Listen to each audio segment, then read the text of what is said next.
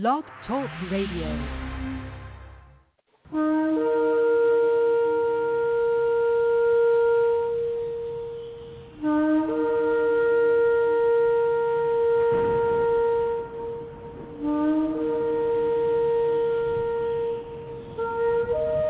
And now I present to you that international Bible teacher of teachers, Seer Israel of Seed Royal. He will utter dark sayings and mysteries which have been kept from the foundation of the world, showing us the way to go. Hallelujah, Yahweh.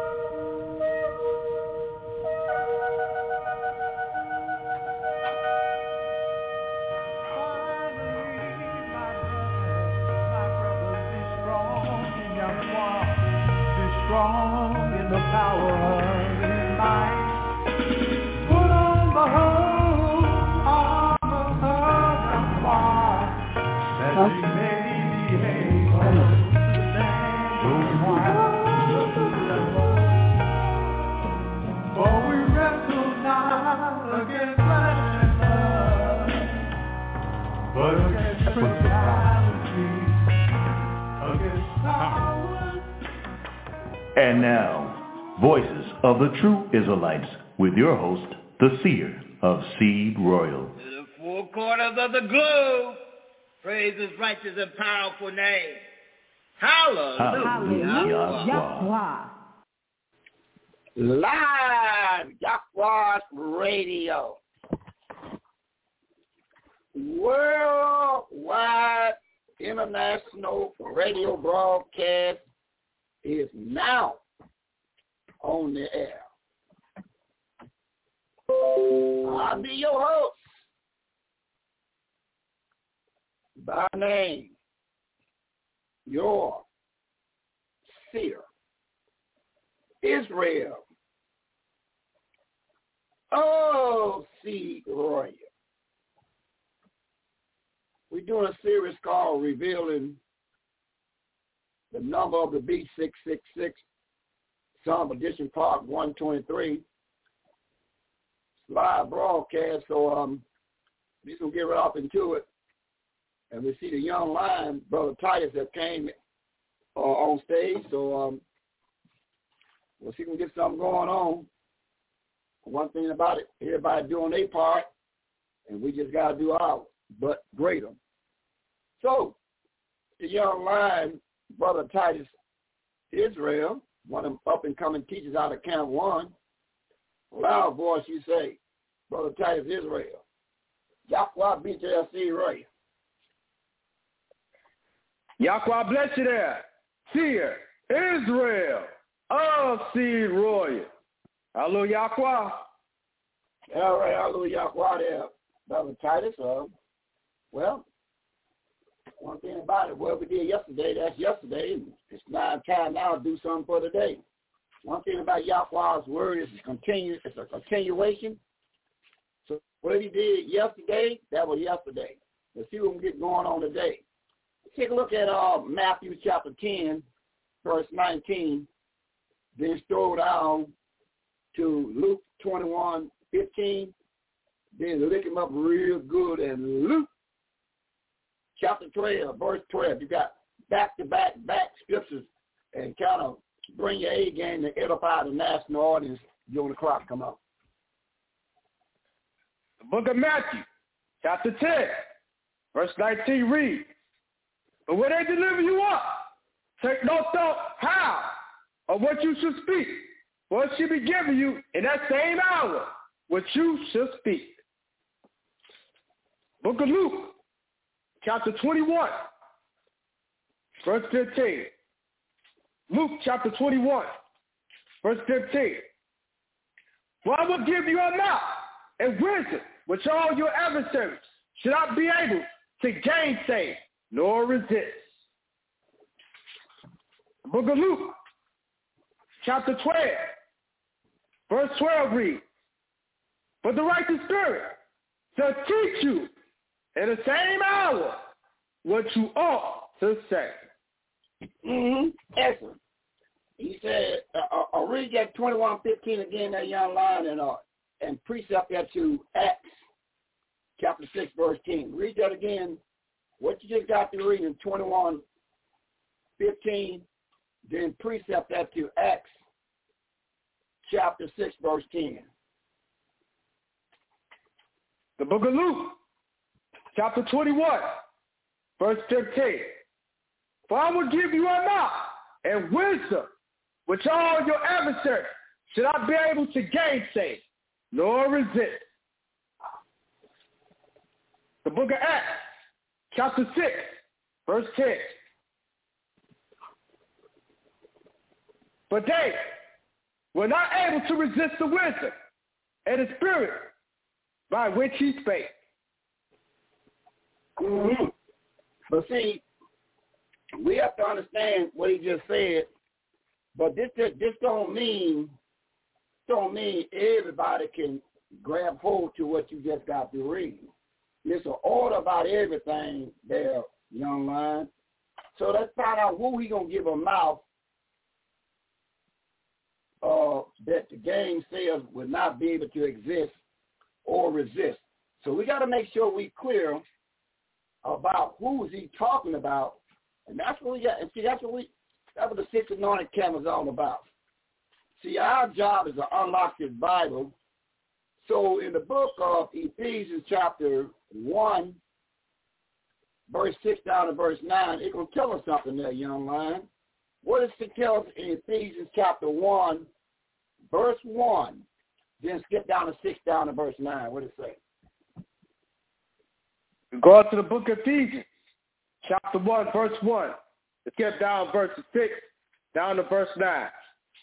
Ephesians, chapter 1, verse 1 read, Paul, an apostle of Yahweh the Son, by the will of Yahweh the Father, to the saints which are at Ephesians, and to the faithful in Yahweh the Son. Verse 6 reads, To the praise and the honor of his mercy, wherewith he made us accepted in the beloved. Verse 7, in whom we have redemption through his blood for the forgiveness of sin, according to the riches of his grace. Verse 8, wherein he had abounded towards us in all wisdom and prudence. Verse 9, having made known unto us the mystery of his will, according to his good pleasure, which he had purpose in himself. Mm-hmm. Read verse 9 again, that young lion. Book of Ephesians, chapter 1, verse 9.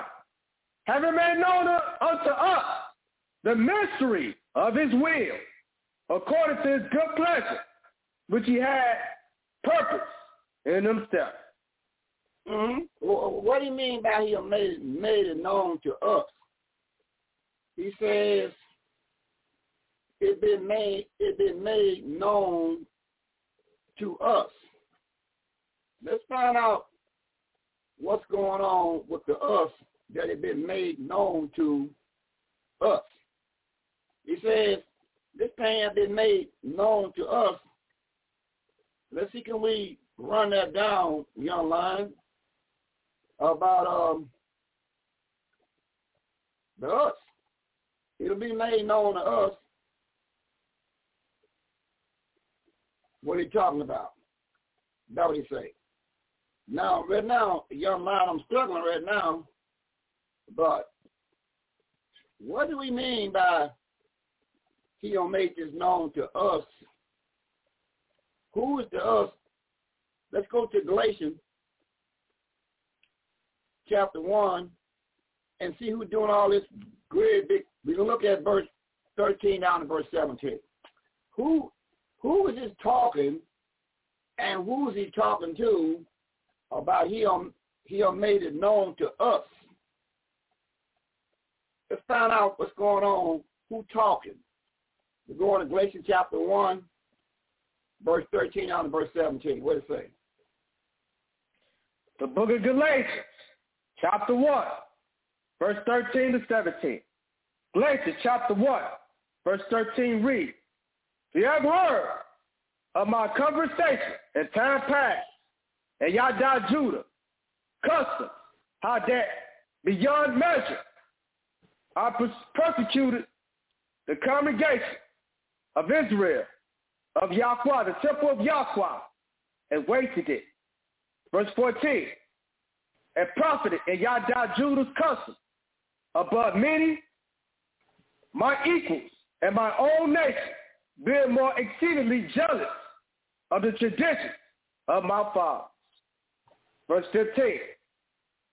But when it pleased Yahweh, who separated me from my mother's womb and called me by his grace, mercy. Verse 16. To reveal his son and me, that I might teach him among the heathen, the nations, ten northern tribes. Immediately, I confer not with flesh and blood. Verse 17. Neither went I up to Yada Judah, to them which were apostles before me. But I went into Arabia and returned again unto Damascus. Mm-hmm. So he went to Arabia and Damascus. So that let us know once upon a time ago, Arabia and Damascus belonged to the children of Israel.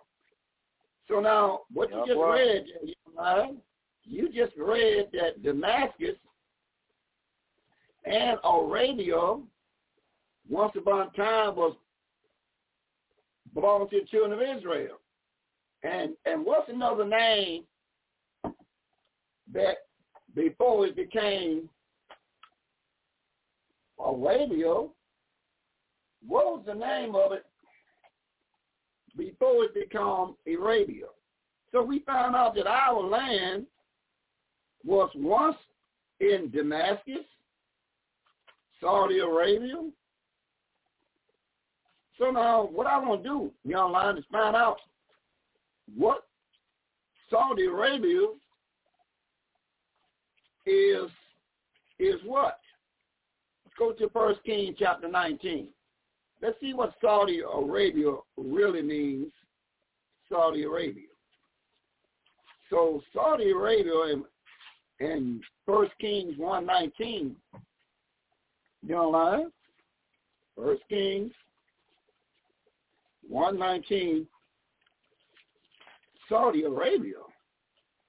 Let's see what that um what that's pointing toward in First Kings 19.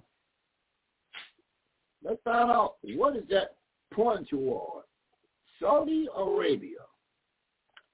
But I'm kind of struggling with that young line. Uh, let's find out what do Saudi Arabia really means.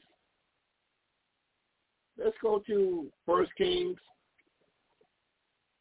chapter 19, and we'll pick up the verse number 8. Let's find out what Saudi Arabia really means. Verse 8, First Kings, chapter 19, verse 8. What do you mean that young lion? Come on. First Kings, chapter 19, verse 8 reads, And he arose and did eat and drink and went in the strip of that meat 40 days and 40 nights until Horeb, the mouth of Yahweh. Oh, so Saudi Arabia, it really means Horeb, the government of Yahweh, the mountain, the government of Yahweh. And then what else, what does he say in verse 15 and 16? What does he saying 15 and 16 at young line? First Kings chapter 19, verse 15 to verse 16. First Kings chapter 19, verse 15. And Yahweh said unto him, Go return on my way to the wilderness of Damascus. And when you comest, anoint Hazael to be king over Syria. Verse 16. And Jehu, the son of Nimshi, do you anoint to be king over Israel. And the Elisha, the son of Shaphat of Abel-Meholah. You shall not to be a seer in your room. Mm-hmm. Right. So we find out that once upon a time ago, the children of Israel had Damascus, and the children of Israel had to call the land is called Syria. So once once upon a time ago, Syria, Damascus, belongs to the children of Israel. And matter of fact, from the center capital of the world of Israel, in Jeremiah 13, verse 1, and that's a straight shot by coming out of Damascus. I mean, go come out of Syria, and Damascus in Syria. And, and once upon a time ago, it was a straight shot, according to the 13th chapter of Jeremiah. Let's find out what's going on in the 13th chapter of Jeremiah, verse 1. The book of Jeremiah, the seer, chapter 13, verse 1 reads, Thus said Yahweh unto me, Go and get you a linen girdle and put it upon your Lord and put it not in war. Verse 2. Keep reading you get our point. Keep reading. Verse 2. So I got a girdle, a counter to the word of Yahweh and put it on my loins. Verse 3. The word of Yahweh came unto me the second time, saying, verse 4, Take the girdle that you have got, which is upon your loins, and arise and go unto Euphrates, and hide it there in a hole of a rock. So what we found out right now, hold on, hold on there, young lion. Be listening to now. Just don't just let's not be just a powerful reader and not listen because we, we, we're doing some edifying there, young man. So now you got to be yeah, listening and paying attention and, and seeing all your surroundings as you deliver the knockout blow. So now we're going to find out the seer was told by Yahweh, he was in the land of Israel, to take a living garment uh, and take it off his loins and put it by the praise.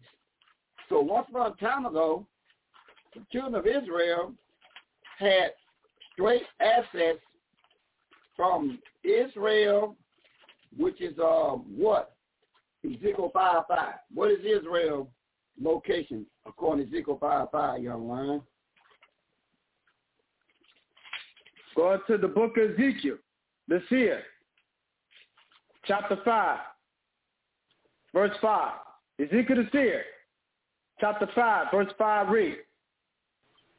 Thus said Yahweh, this is Judah, the land of Judah.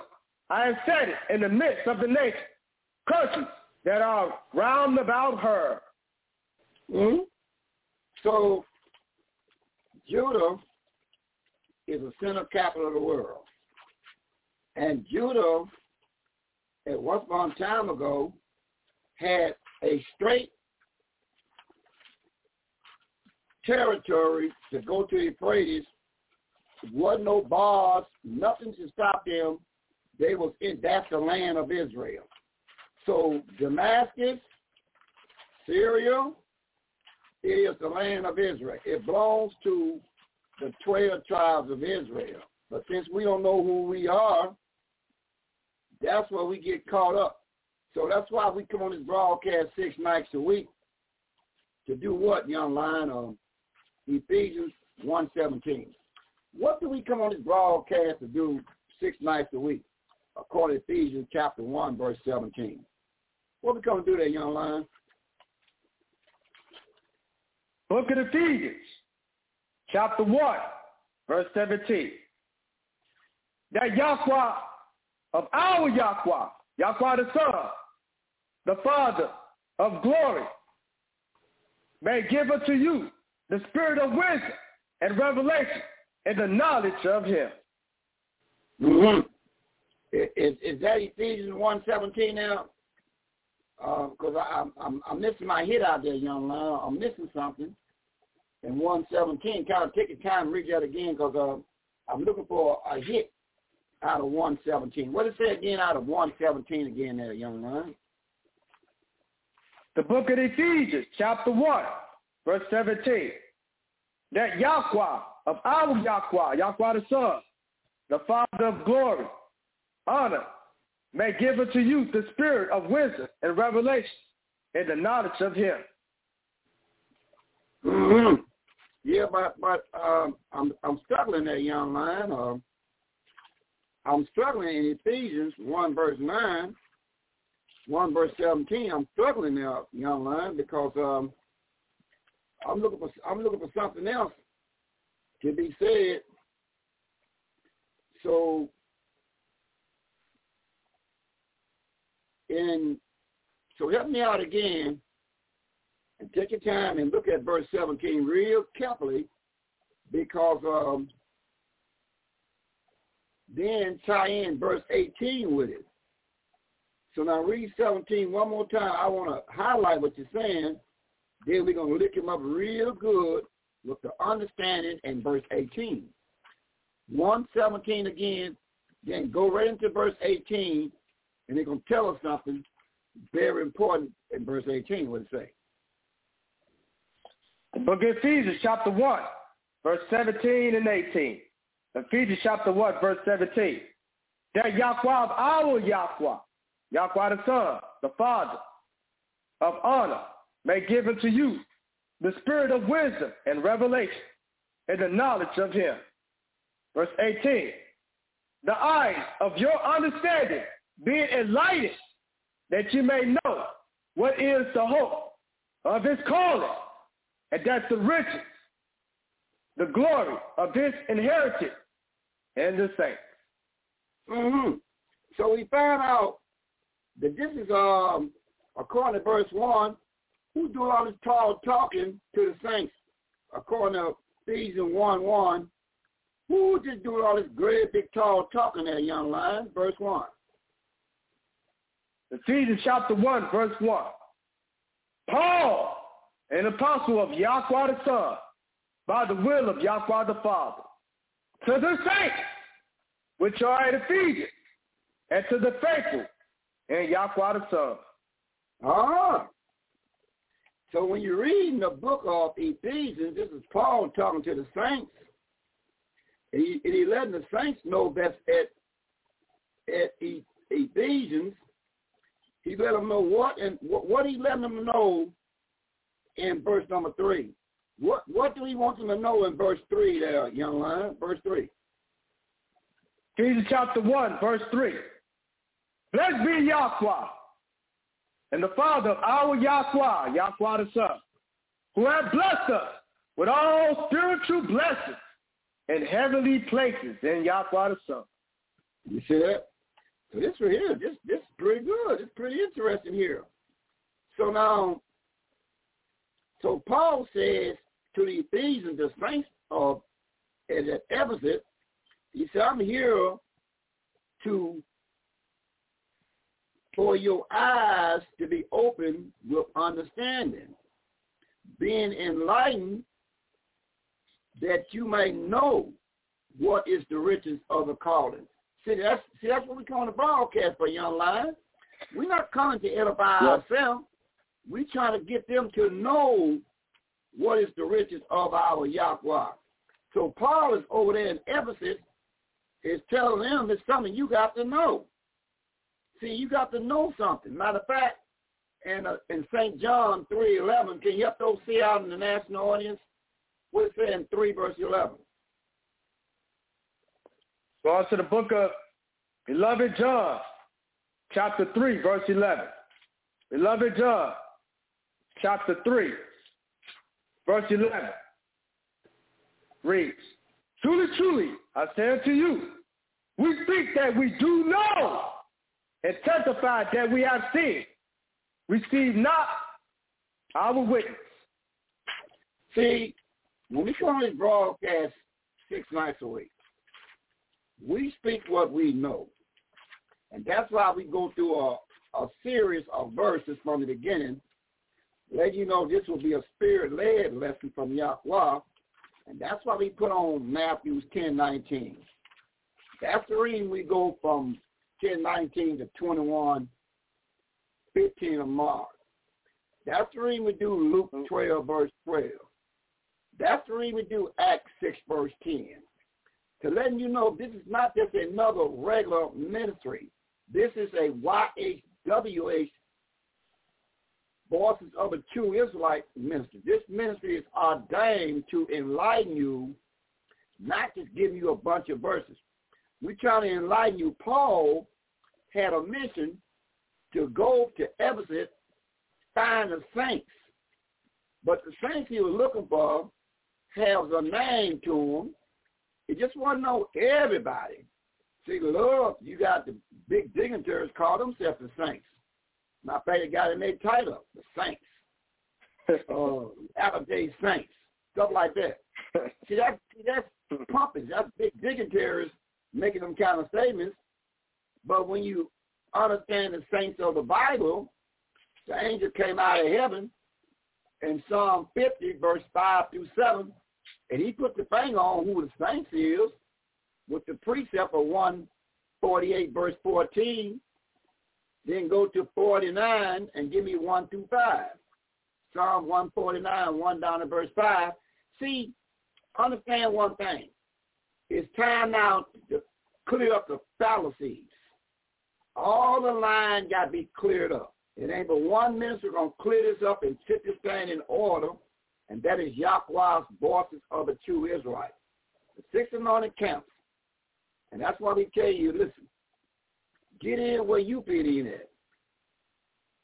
Big land, so we can grow our own food. The greenhouses, trucks, we can go to the borderline and make the connection with those in the tropical countries and load up some good watermelons and all that good stuff, you know, and bring it back to the greenhouse because we don't, why should we wait three months to get a good watermelon? Why we ain't got our own? Do you know the prophecy in EZRA that is on record once upon a time ago, young line, I know you're holding all that, young line, I know you wrote it all down. But it was a prophecy in EZRA about a people.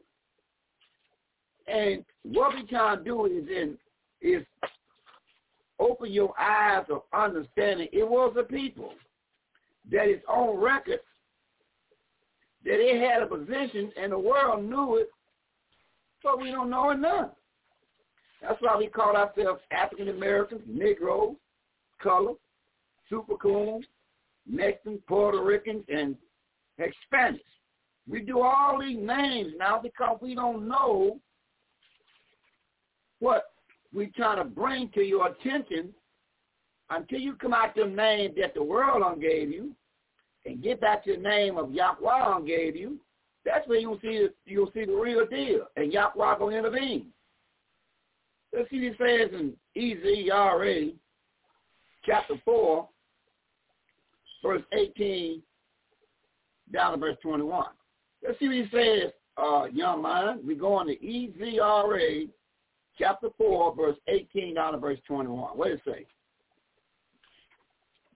The book of Ezra, let's see it, chapter 4, verse 18 to 21. Esdras chapter 4, verse 18 reads, The letter which he sent unto us have been plainly read before me. Verse 19, and I commanded, and search have been made, and it's found that this city of old time had made insurrection against kings, and that rebellion and sedition have been made therein. Verse 20, there have been mighty kings over Yada Judah, which have ruled over all countries, beyond the river, and toll and tribute and customs was paid unto them. Mm-hmm. So you see, the record says, but while we go through high school, college, med school, And we don't know about this record. There is a record about Judah, and up on Judah was Benjamin, Levi, and Simeon, and Gad, the one you call the Nigerians today, the Gadites. That's who Nigeria is, the Gadites. There was a record once upon a time ago, Judah ran things, and everybody paid tribute and toll to them. That means was time to pay the 10% out of whatever they was conducting, they brought it to Judah. Why we don't know these things that it was brought to Judah, the 10%? And that's what we're telling you right now. We come to Psalm 69 for you, a, a young lion. We come to, we come on this broadcast to Psalm 69 verse 4 you. What it say? Book chapter 69, verse 4. They that hate me without a cause are more than the hair of my head. They that would destroy me, being my enemies wrongfully, are mighty than I. Restore that which I took not away. And we come to restore to you what we took not away. See, we come to restore to you what was taken not away. That's what we come to do. We come to restore to you there, see, right? But, but we didn't take this away. The knowledge that we come this broadcast to bring to the table, store to you that once upon a time ago, Judah ran the whole world. Everybody had yeah, come to see Judah and dropped their 10% or whatever package they had. They understood that then. But now we have a problem with that. Now we we got a problem. Now we over there now supporting uh, the land of Israel. We we supporting everybody but Judah.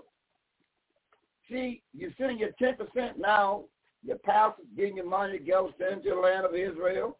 They're not the right people on the land of Israel and you sending money to the Arabs, they not the, the Arabs are just both of them have delivered you up. You don't send mm-hmm. nothing. You don't. You don't send nothing to them, and you don't be involved with them. You got to make sure you find out who's the true Judah, and that's where you send your ten percent to. True Judah, because Judah is the one that's gonna unlock this book. Because it's probably about Judah, and the book called Genesis chapter 49, verse 1, 10 through 12. See, the prophecy was prophesied by his father, the change to Judah. And look what the prophecy says about Judah. So we got to stop just volunteering, listen to that one-eyed Satan, and send our money all over the world and forget about the Bible Judah the Bible Judah, and it'll tell you about the Bible Judah. It will tell you something real big about it. And we're going to read it in 49, verse 1, 8 to 10. What it say, young man? The first book of the law, the book of Genesis, chapter 49, verse 1. Let's get down verse 8 through 10. Genesis chapter 49, verse 1. And Israel called to his son and said, Gather yourselves together, that I may tell you that which should befall you in the last day. Verse 8. Judah, you are he whom your brethren shall praise. The hand shall be the neck of your enemy. Your father's children shall bow down before you. Verse 9. Judah is a lion whelp from the prey, my son. You are gone up. He stooped down. He couched as a lion as an old life, who shall rouse them up.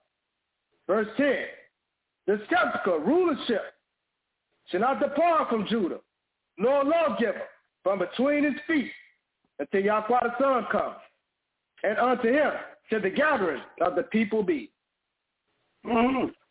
So we found out that Judah's supposed to hold this thing down until the coming of Yahweh the Son. So that means that means if you're doing a, a Isaiah 55, 1 down to verse 3, look what he says with a precept in 127, verse 1 and 2 of Psalm. Go back to back, young lion. We're going to Isaiah 55, 1, 2, 3, and then we're going we're gonna swing down to 127 of Psalm 1 and 2 with the precept. What it say? Going to the book Isaiah to see it, chapter 55, verse 1, 2, and 3. We're going to Isaiah, chapter 55, verse 1. Ho, everyone that is thirsty, come ye to the water. And ye that have no money, come. Come ye and buy, and eat, yea, come buy wine and milk without money and without price. Verse 2, Wherefore do you spend money for that which is not bread, and your labor for that which satisfieth not? Hearken diligently unto me, and eat ye that which is good, and let your soul delight itself in fatness. Verse 3, Incline your ear, and come unto me. Hear, and your soul shall live. And I will make an everlasting covenant with you even the short mercies of David. Mm-hmm. So, mercy. What? Mm-hmm. 127 Book verse of 1, Psalms. 2, young. Hold on, young man. Hold on, Yeah, hold on. Now, hold on, young. We, we, we got to be in harmony, young man. See, when, when, when, when the seer calls something, you got don't don't cut the old seer out. Just just listen real carefully, because we gave you a back-to-back verse, and you, you're supposed to pause to go get, get with it. So now we want to precept that to 127, 1 and 2, because, see, our job is try to get this thing running on one o'clock because Yahweh got big things for this ministry once we get in order.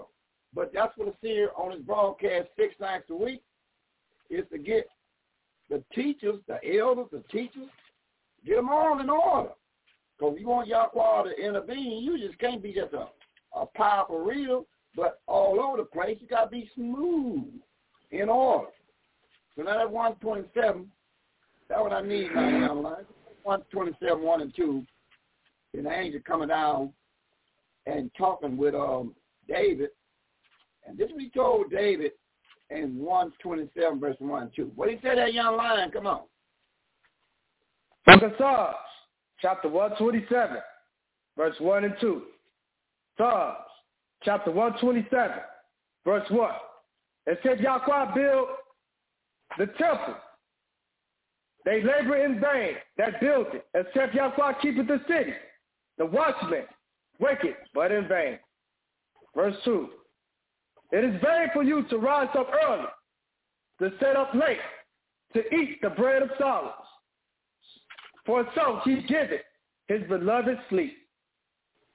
So we clear unless Yahweh builds the temple. We labor in vain.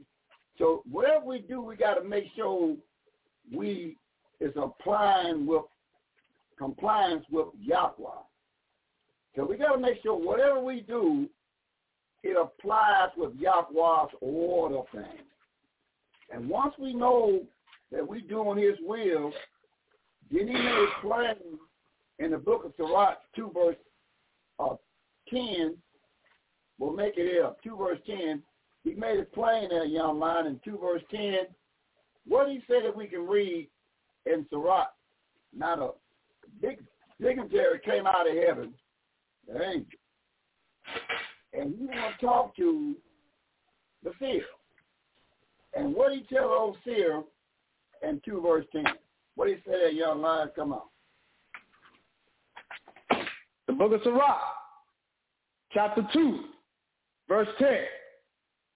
Look at the generations of old and see that ever any trust in Yahweh was confounded, or did any abide in his fear, or was forsaken, or whom did he ever despise that called upon him? Mm-hmm. So you see, he said, he said, check. He told seer now, you go and check the records and show me when order was in order and everybody was dancing to the beat of what is written in this Bible. Show me where you were forsaken or you was gang fan and you came up short. He said, show it to me. So it's no record. So we telling you now, how you get back in position, you got to recognize the lead tribe. And you got to recognize that Yahweh run all his business through the present day Judah. That's how he operates today.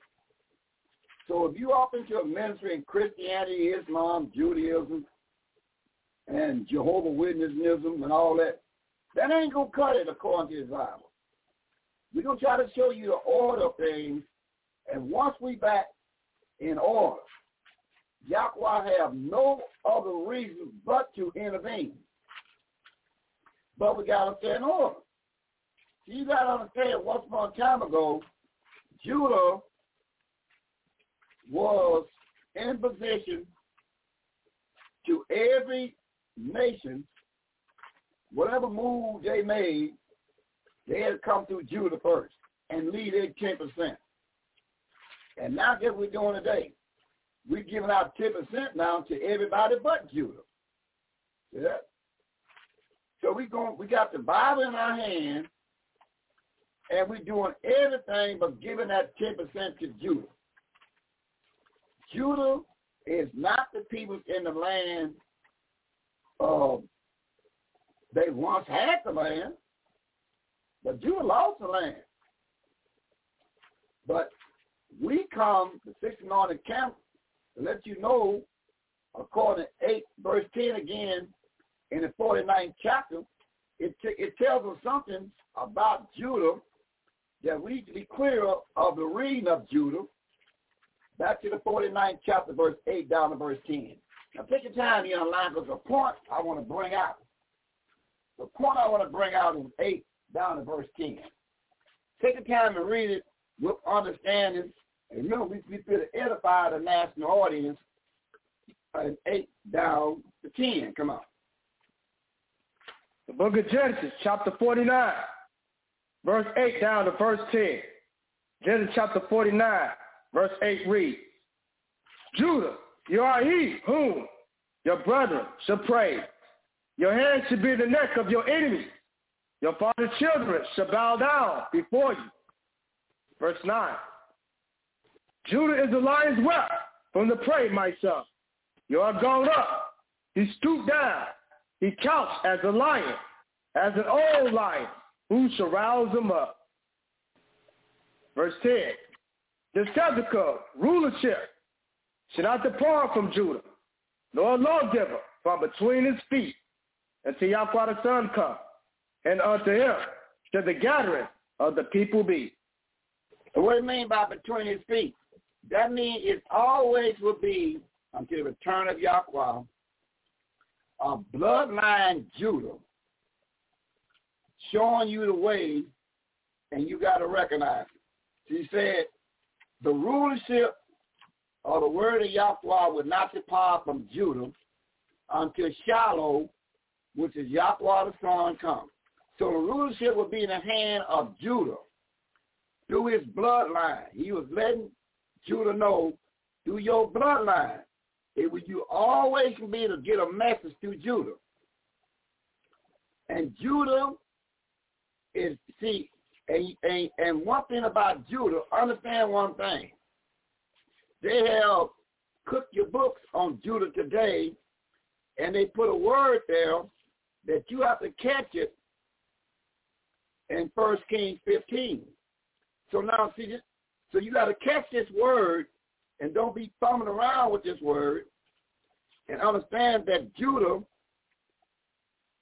was uh, was in the book real good, but something happened to Judah in Second Kings 15.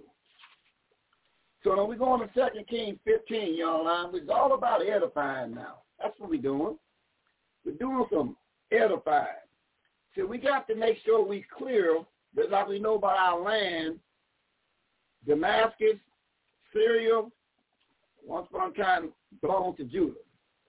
Judah ran everything, and when the seer had to go take a take his uh, girdle and took it from the land of Israel to the Euphrates, because you know what? The land of Israel went to Euphrates. The land of Israel went to Euphrates. There was no body there but the land of the 12 tribes of Israel scattered property from the center capital of the world all the way to Euphrates, that direction. That was it. So now, in Second Kings chapter 15 there, young man, kind of work with those here a little bit, because we want to catch something red-handed to edify the national audience. What do it say in verse 6, 15 verse 6? The book of Second Kings, chapter 15, verse 6. Second Kings chapter 15, verse 6 reads, And the rest of the acts of Azariah and all that he did are they not written in the book of the Chronicles of the Kings of Judah. Kings of Judah. Uh-huh. Verse 8. Verse 8. In the thirty and eighth year of Azariah, king of Judah, did Zechariah, the son of Jehoiakim, reign over Israel and Samaria six months. Mm-hmm. So you see, they they got no problem with it's talking about what Judah did, how they ruled, everything, skinning and grinning real good. Then all of a sudden we just keep reading this Bible. It's talking about Judah Judah reigned. Judah was all right. And um, let's see what happens in verse number 17.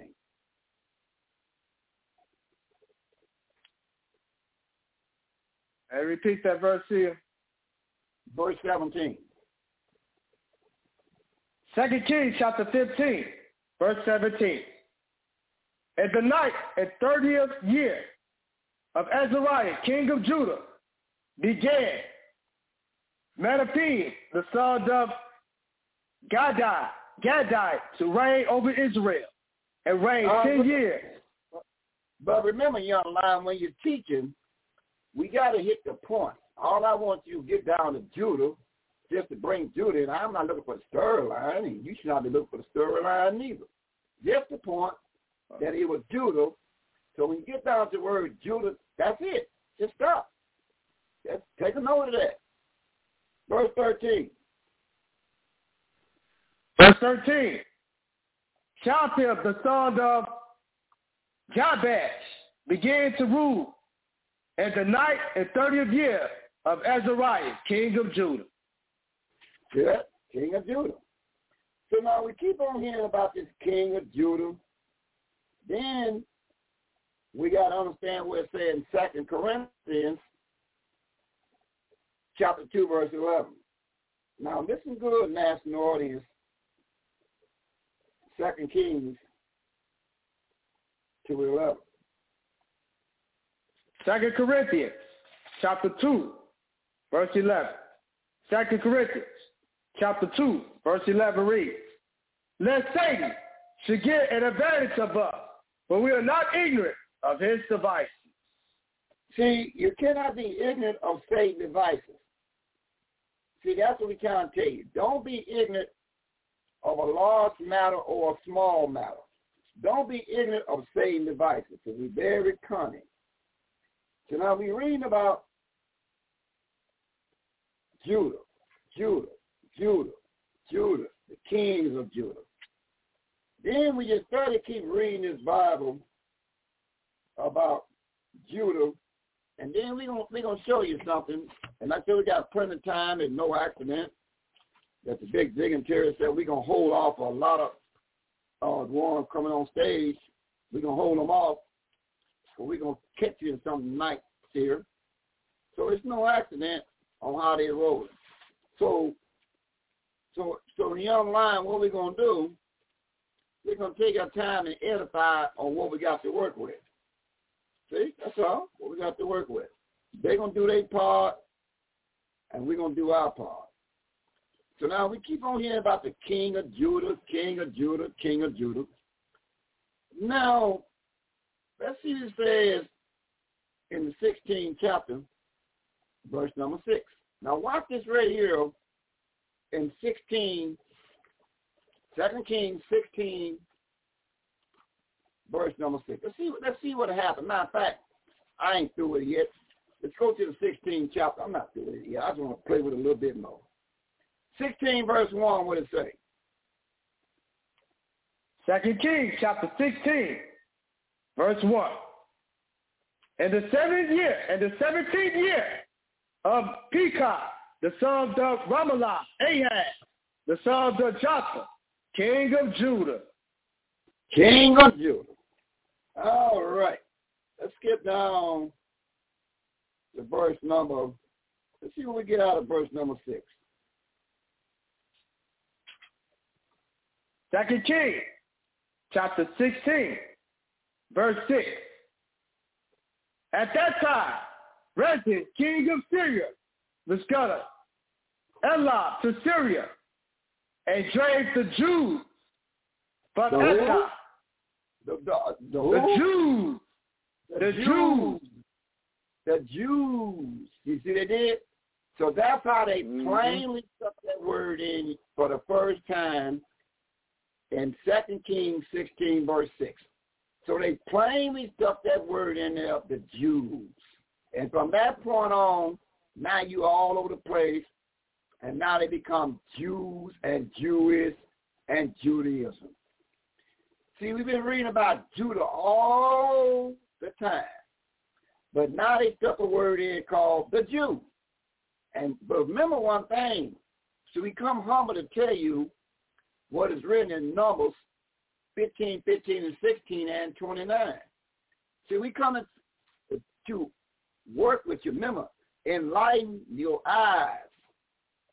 To understand, you have to be able to catch this thing once it unfolds. You cannot be ignorant of Satan's devices.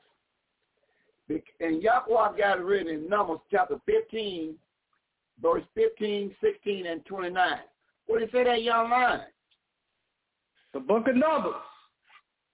Book of the law, the book of Numbers, chapter 15, verse 15, 16, and 29. Numbers chapter 15, verse 15. War honor should be both for you of the congregation of Israel, and also for the stranger that sojourneth with you, and ordinance forever in your generation. As you are, so should the stranger be before Yahweh. Verse 16. One law and one matter should be for you and for the stranger that sojourneth with you. Verse 29. You shall have one law for him that sinneth through ignorance, both for him that is born among the children of Israel, and for the stranger that sojourneth among you. And what is he saying? He's saying, listen, if you get caught up with this word called the Jew, to bring in Jewish and Judy, and you know you're a bloodline Israelite, he said, you cannot follow them, they got to follow you. So you put yourself right up on a curse by not obeying the rules and regulations. The word Jew is a EZRA 262. So when you see the word Jew in your Bible, you go, you, you make up a note of it. The word Jew is a E-Z-R-A 262 word to the bloodline Israelites. What did it say that young line? The book of Ezra, chapter 2, verse 62 reads, These sought their redemption among those that were reckoned by genealogy, but they were not found. Therefore, were they as polluted, put from the priesthood.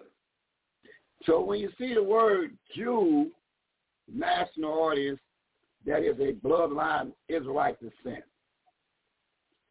You have to pronounce that word as polluted. The word Jew is a polluted word for Judah.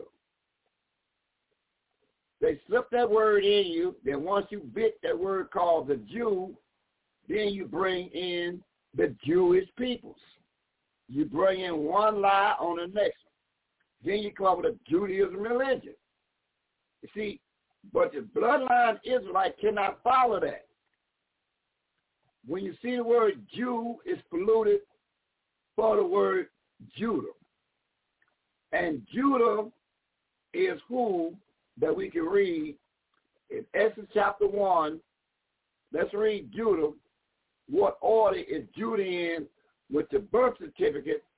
And we're going to find out is anybody named Jew through the birth certificate that's written in the Bible in Exodus chapter 1. When you get to Judah, stop right there. Let's read Exodus chapter 1 and see what's going on. What's say young line? The book of Exodus chapter 1, verse 1 and verse 2. Verse 1 reads, Now these are the names of the children of Israel, which came into Egypt. Every man and his household came with Israel. Verse 2, Reuben, Simeon, Levi, and Judah. And Judah. See that? So Judah is the fourth son of Israel, whose name was changed from Jacob to Israel in Deuteronomy, I mean Genesis 32, 28. It's nobody named Jew. Here's the birth certificate of the 12 tribes of Israel. It's nobody in here named Puerto Rican, Mexican, Indian, Latinos. Here you go the bloodline of the 12 tribes of Israel. So if you call by any of them names, uh, Nigerians, which is Gadites, that's who the Nigerians is, the Gadites. If you call by any of these names, then you're not following the rules or the regulation of the Bible. It tells you in number 15, 15, and 16, as you are, so shall a stranger be. All Israel is reckoned through Numbers chapter 1, 16 through 18. Let's find out how all Israel is reckoned there, young lion. We go on to and look at verse 1, and we'll skip down to 16 through 18. We won't know who is setting this thing up. Numbers chapter 1, verse 1, then 16 down to verse 18. The book of Numbers, chapter 1, verse 1, 16 down to verse 18. Numbers chapter 1, verse 1. And Yahweh spake, spake unto Moses in the wilderness of Horeb in the tabernacle of the congregation on the first day of the second month. The second year after they will come out of the land of Egypt, saying, verse 16, these were the renown of the congregation, princes of the tribe of their fathers, heads of thousands in Israel. Verse 17. And Moses and Aaron took these men which are expressed by their names. Verse 18. And they assembled all the congregation of Israel together on the first day of the second month. And they declared their pedigrees after their families by the nation of their father, according to the number of the name, were 20 years mm-hmm. old and upward by their poles. Mm-hmm. And they required their pedigree. Now, what that word means, pedigree, you precept your Bible to First Chronicles 9 1. What do you mean by they, they declared their pedigree from 20 years old and up? What's that supposed to mean? Precept your Bible to the book of First Chronicles 9 1 and see what the word means. Pedigree. What that mean? What that word mean? Precept your Bible to 9 1 of Chronicles and see what it means. What it mean there, young lion? First Chronicles, chapter 9, verse 1. So all Israel were reckoned by genealogy. Excellent. And behold, there were... Excellent. Excellent. Right there. all Israel was reckoned by genealogy. So pedigree means your genealogy means your bloodline. So all Israel always will rehearse their pedigree, their bloodline. It's no bloodline for African Americans, Negro, color, Jamaicans, Puerto Ricans, Mexicans, and Latinos. You can't rehearse your bloodline with the Bible because it's not there. So long as you got them titles up under your name, you will never see his Bible. The riches of open your eyes of the riches of his Bible until you understand that all the names we just got through calling is polluted names that keep you away from the truth. Your landmark, your name, until you recognize that when you call by African American, Negro, color, super cool, and black, and call Puerto Ricans, Mexicans, and Latinos, you is holding back the ministry, and you're holding back Yahweh's hand from stepping up because he made it plain how he operates. In the 35th chapter, verse 7 and 8, the book of Isaiah, we tell you how he operates. Let's see what he says in verse 1 and 7 and 8. We go on to the 35th chapter of the book called Isaiah. Young man, look down at verse 1 and verse 7 and 8. What does it say? Look, Isaiah is here, chapter 25, verse 1 and 7 down to verse 8. Isaiah chapter 25, verse 1. Oh, Yahweh, you are my Yahweh. I will exalt you. I will praise your name. For you have done wonderful things. Your counsel of old are faithfulness and truth. Verse 7. And he will destroy in his mouth the face of the covering cast over all people and the veil that is spread over all nations. Verse 8. He will swallow up death and victory, and Yahweh will wipe away tears from off all the faces, and the rebuke of his people shall he take away from off all the earth, for Yahweh has spoken it. Mm-hmm. He said all that, and, that sounds good, young line. That all that sounds good, but now look right at Isaiah 35, verse 1, real carefully, and read me verse 7 and 8. All that sounds real good. But we're going to be going to Isaiah 35, verse 1 and 7 and 8, and we're going to see exactly what we're getting out of this young line. Isaiah 35, verse 1, and we will skip down to verse 6 to 8. So we're going to Isaiah 35, verse 1, then 6 down to verse 8. Take your time, young line. We got a lot of time and take care of Yahweh's business. We're doing some edifying. We, we laying the foundation on some things we need to know before we uh, bump the gums. I understand the children of Israel had a lot of land. But children of Israel have been led by the prophecy of Judah, and that's when they prospered. That means Judah knew his position, and the 11 tribes knew their position. But right now, Judah don't even exist in the mind of the world today because it did. You'd be looking for Judah and bring your 10% to Judah after you give your 10% to the Christians, Islam, and Judaism. You'll come find Judah from, from the from the direction of this Bible, then the blessing will come in. Isaiah 35 verse 1, 6 to 8 says what? The book of Isaiah is chapter 35, verse 1, get down 7 down to verse 8. Isaiah 35, six. verse... Hold on, hold on, young line. Make it verse 6. Uh, 6, 7, and 8. The book of Isaiah is here, chapter 35, verse 1. Skip down verse 6 down to verse 8. Isaiah chapter 35, verse 1. The wilderness in a solitary place shall be glad for them, and the desert shall rejoice and blossom as the rose. Oh, hold that point. Get down. Hold that point.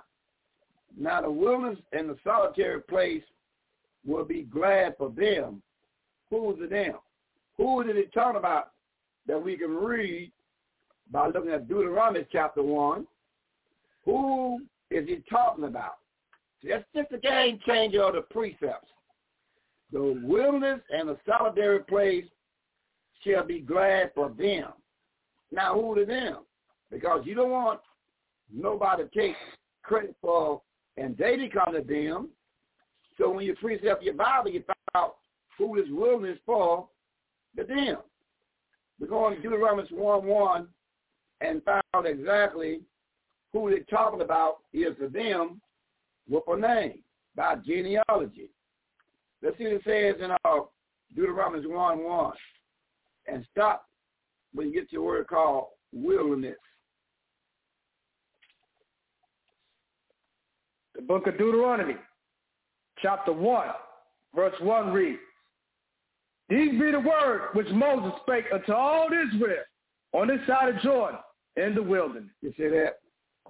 So the solitary place in the wilderness is for the coming in the mind of the children of Israel. And guess what? A, a place that's over there in the wilderness that we can read in verse number, we want to read a place that's over there in that wilderness he's talking about, young line, in verse number two. Let's see, let's, let's, let's see what you knocked out the park. Deuteronomy chapter 1, verse 2. There are 11 days journey from Horeb. It. Come on. Horeb. The mountain of Horeb. They call it Mount Sinai today. So that means one thing about you. So you see now, they, they got over there now in Saudi Arabia. They, they got fences all around the place. Well, listen. Only reason they got fences around the place because they knew one thing. They don't took over something belongs to you. Because really, what happened, they was given to you once the other nation took it over. They gave you way out there in Saudi Arabia. They gave Saudi Arabia to the Arab man. Arab man, that land don't belong to Saudi Arabia. That land don't belong to the one that's in the land perpetrating being you. That land belongs to the one that's called African American Negro with them pagan name, the children of Israel. Saudi Arabia is Mount Horeb. See? So you see how much we got to come and lighten those and then recognize who's going to catch this word and be prepared when the time comes when the great big temple is set up. The school is set up. The banquet hall is set up. The radio station set up. You got to have people got to be in place. That place is too big for you running the seal all around. You got to have some information. You got to be ready. Because when people come yeah, in, well. you got to sit down and put the book on them. To let them know we just ain't a lovely song on the on the clock. We are the true voices of the true Israelites. Many voices, but we all led by the four-letter man, YHWH. We clear that we not anti anybody and we not connected with anybody. But who we connected to is 914 of Zechariah. This who the six anointed camps is connected with. And 9 verse 14 of Zechariah. This is all we affiliate with. 914. Who we affiliate with, young line, in 914 of the book of Zechariah. Come on. Go on to the book of Zechariah, chapter 9, verse 14. Read. And Yahweh should be seen over there. Go ahead. And this and this arrow should go forth as a lightning, and Yahweh shall blow the trumpet. It shall go with whirlwind of the south. He said Yahweh should be what over them again, lion. Now take your time and look at what it's saying. See, I'm not interested in a lot of reading and, and uh, before I get you talking, you ready to go, just pause because we edified. Now that verse in 14, 14 verse 9, Yahweh going to be what? That first line. And, Yah- and Yahweh should be seen over them. And Yahweh should be seen over them. So you, so Yahweh got to be seen over you. You can't have nobody over you but Yahweh. That's why you got to have your own. You can't be connected with no group. No group, I don't care what it is. In the land of Israel, and and in the land of Israel, the Arabs, Saudi, all that. No, we're not connected with nobody. What we connected to is one people. The six anointed camps brought over to his Israel, and we led by the four-letter man. And that's the game changer. Because the four-letter man is plainly what the four-letter man can do. Do the four-letter, for the four-letter man can do to anybody that's in high status. Um, Samuel chapter 17, verse 4. Let's show you let's show you what Yahweh can do to anybody in power up under the four letters. Let's see what it says in uh first Samuel chapter 17, verse 4. Go on to the book of First Samuel the seer, chapter 17, verse 4. Go to the book of First Samuel the seer, chapter 17, verse 4. First Samuel chapter 17, verse 4. And there went out a champion out of the camp of the Philistines, named Goliath of Gath, whose height was six cubits and a span. Mm-hmm. Verse 51. Verse 61. Verse 61. Verse 51. Therefore David ran and stood upon the Philistines and took his sword and drew it out of the set thereof and slew him and cut off his head wherewith. And when the Philistines saw their champion was dead, they fled. You see that? And that will, and that will happen again. And that's how it's going to happen now, see, right? Once you understand that the champion is, is uh, and the champion is Jeremiah 50, verse 7. Let, me show you who the champion is today. Jeremiah 50, verse 7.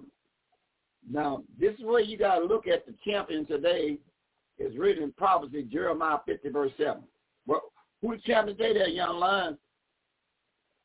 We go out to the book of Jeremiah the seer, chapter 50, verse 7.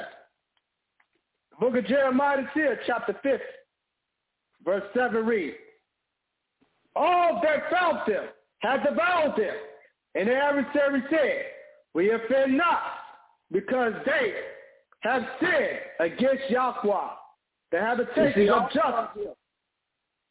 See, everybody, so that means that's why the children of Israel got to know who they are because every nation on the planet Earth today is guilty on delivering you up. Everybody's guilty. Prophesied a thousand BC who going to be muffed in the battle, and the biggest guilty of them all is written in Psalms 83, verse 1. Let me show you something. That's why the children of Israel, the bloodline Israelites, supposed to be hooked up with no nation. No Yahweh. nation. All of them is guilty. All of them is guilty. And, he, and here go to all them names right now in Psalm 83, one down to verse number. It. Let's take it. Let's, let's kind of, in Psalm 83, that young lion, I want to look at a verse there in Psalm 83. I want to look at, before you start reading, I want to look at a verse they got written in Psalm 83. It says, um, it says something that we need to hear in Psalm 83. Let's see what it says that we need. it says in Psalms 83, what's it say in verse 17? 83, 17. Book of Psalms, chapter 83, verse 17. Psalms, chapter 83, verse 17.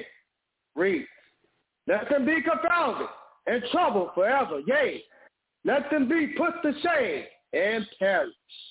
Mm-hmm. Let, let, that's right. Now, uh, verse 15.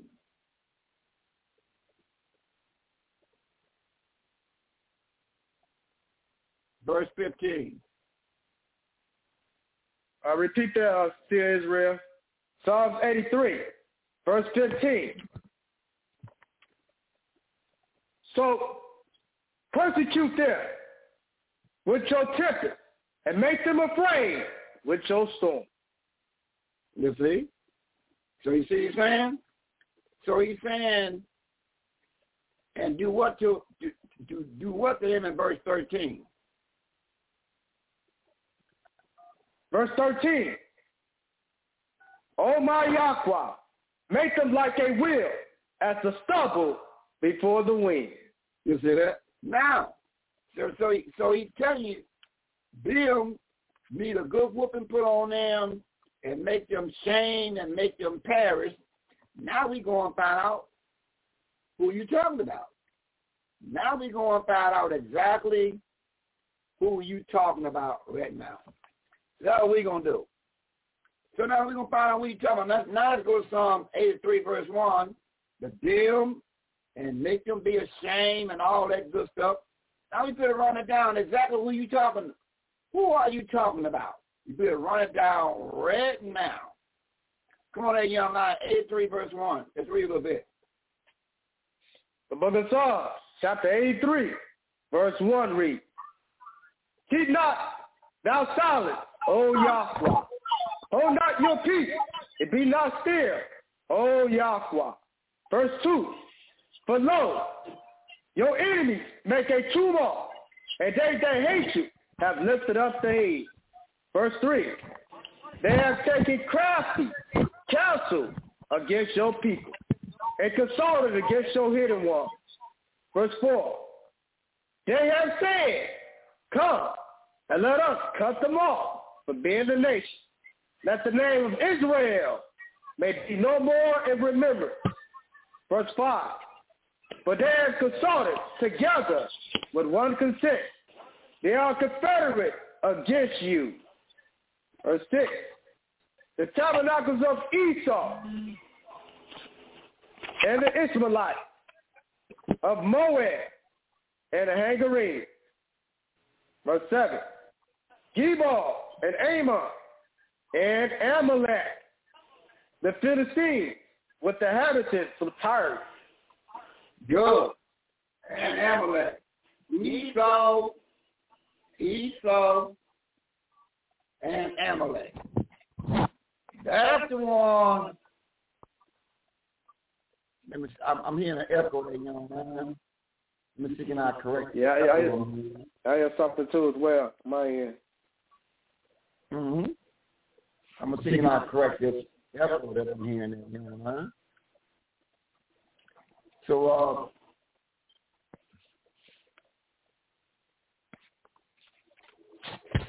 okay. How do I man? And repeat that, Seer Israel. What, I, what I'm trying to do is give a radio check. How do I sound right now? It's, it sounded a little bit echo, it sounded a little bit echo on there. Not sounding clear, but it's a little bit echo. Okay, well, I'm trying to correct some of that right now, there, young man. But I see we own something. So how do I sound now, young man?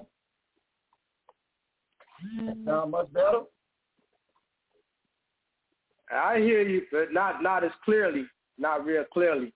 Just still a little bit. Not real clear, young man. Well, let's let's um. I mean, I, I, I now now. So now you hear me real good now, right there, young man. I mean, now I, I, I hear you. Yeah, okay, because you got a lot, a lot of buttons over there we pushing there, young man. She's pushing a lot of buttons over here. You know, that's why I said sooner or later we'll have everybody in place to push the button, set everything up. The movers and shakers to be ready to go. They're to get in where they fit in, and they're to stop being a 12 verse 3. Uh, um, um, stop being a 12 verse 3 of the Ecclesiastes. So they're to get away from being a 12 verse 3. What it say? What it say in 12 verse 3 there, uh, Brother Titus? All right, the book of Ecclesiastes, chapter 12, verse 3. We go on to the book of Ecclesiastes, chapter 12, verse 3. Ecclesiastes chapter 12, verse 3. In the day when the keepers of the house shall tremble, and the strong man shall bow themselves, and the grinders cease, because they are few, and those who look out the windows be dark. Uh-huh. So you're saying, so you're saying, young lion, sooner or later,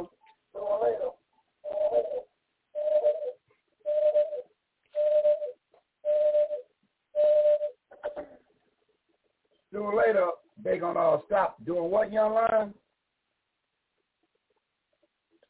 Ecclesiastes chapter 12, verse 3.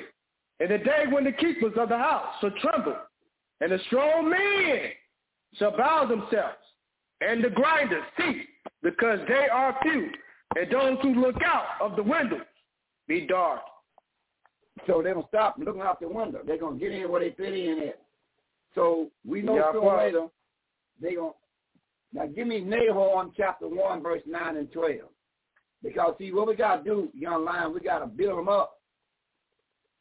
So that Nahum 1, verse 9 and 12, this is what we got to do, young lion. We got to, we got to let them know what's written in Nahum 1, verse 9 and 12. What, what's written there, young lion? The book of Nahum, the seer, chapter 1, verse 9 and verse 12. Nahum chapter 1, verse 9. What do you imagine against Yahweh? He will make an utter end affliction, shall not rise up the second time. Verse 12. Thus said Yahweh, though they be quiet, and likewise many yet thus shall they be cut down. When he shall pass through, though I afflicted you, I will afflict you no more. So he says, although they're quiet, they're scheming on you, all the big dignitaries scheming on you, but he let you know your captivity now is over if you get up under the banner of the four letters YHWH. And your captivity will be over once you start contributing to YHWH.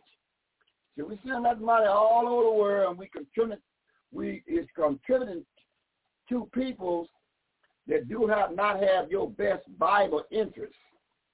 Once we understand that when we get our hand on our covered olive, they call it, and that 10% get to Yahweh's voices of the true Israelites, and then you start seeing the land development, the trucks, you start seeing the school, the banquet hall, the radio station of our own.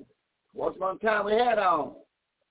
See, once you understand that it's a requirement of you to understand once you get your hand on whatever you're getting your hand on, the first thing you're to do is pull 10% out of it and give to the ministry. And look at the latter day saints that. What is that, seer? Well, as written in the book of Genesis, chapter 28, verse 20 down to verse 22. It's written. It's written in Genesis chapter 28, verse 20 down to verse 22. That's where it's written at. What it say there, young man? Go on to the book of Genesis, chapter 28, verse 20 to 22. Book of Genesis, chapter 28, verse 20 read. And Jacob bowed a vow, saying, if Yahweh would be with Yahweh would be with me, and will keep me in his way, that I go, and will give me bread to eat, and raiment, garment to put on. Verse 21. So that I come again to my father's house in peace. Then shall Yahweh be my Yahweh. Verse 22. And this stone, which I have set for a pillar, should be Yahweh's temple. And of all that you should give me, I will surely give the tenth unto you. You see that? So, and another word that kind of is the tenth is another word for that tenth called, and where he pulled that verse from is Genesis 14, verse number 20. Let's see where he pulled that, that word from a tenth from. What's another word for the tenth according to Genesis 14, verse 20? Book of Genesis, chapter 14, verse 20 reads, And blessed be the Most High Yahweh, which had delivered my enemies into your hand, and he will give them tithes of all. You see that? So there you go right there. So you can use any words you want to use, but it's based upon pulling out a 10% of whatever your earning is, is get to the ministry of Yahweh brought over to Israelites, and then you line up with the will of Yahweh. And see, as long as you an alligator with them 10, that 10%, and see, that same thing, Paul had to come to the great big temple uh, of Yahweh. He had addressed the nation of Israel because they came in 13 verse 44. They was coming. Let's see what happened. 1344 of the book of Acts. Let's see who came to the great big temple in 13 verse 44 of Acts. Go to the book of Acts, chapter 13, verse 44. The book of Acts, chapter 13, verse 44. And the next Sabbath day came almost the whole city together to hear the word of Yahweh. Uh-huh. And Paul knew they was there, and Paul knew the whole city came to hear the word of Yahweh. Then Paul addressed them about the word of Yahweh. So he addressed them. The whole city came on the Sabbath day. They all there on the Sabbath day to hear the word of Yahweh.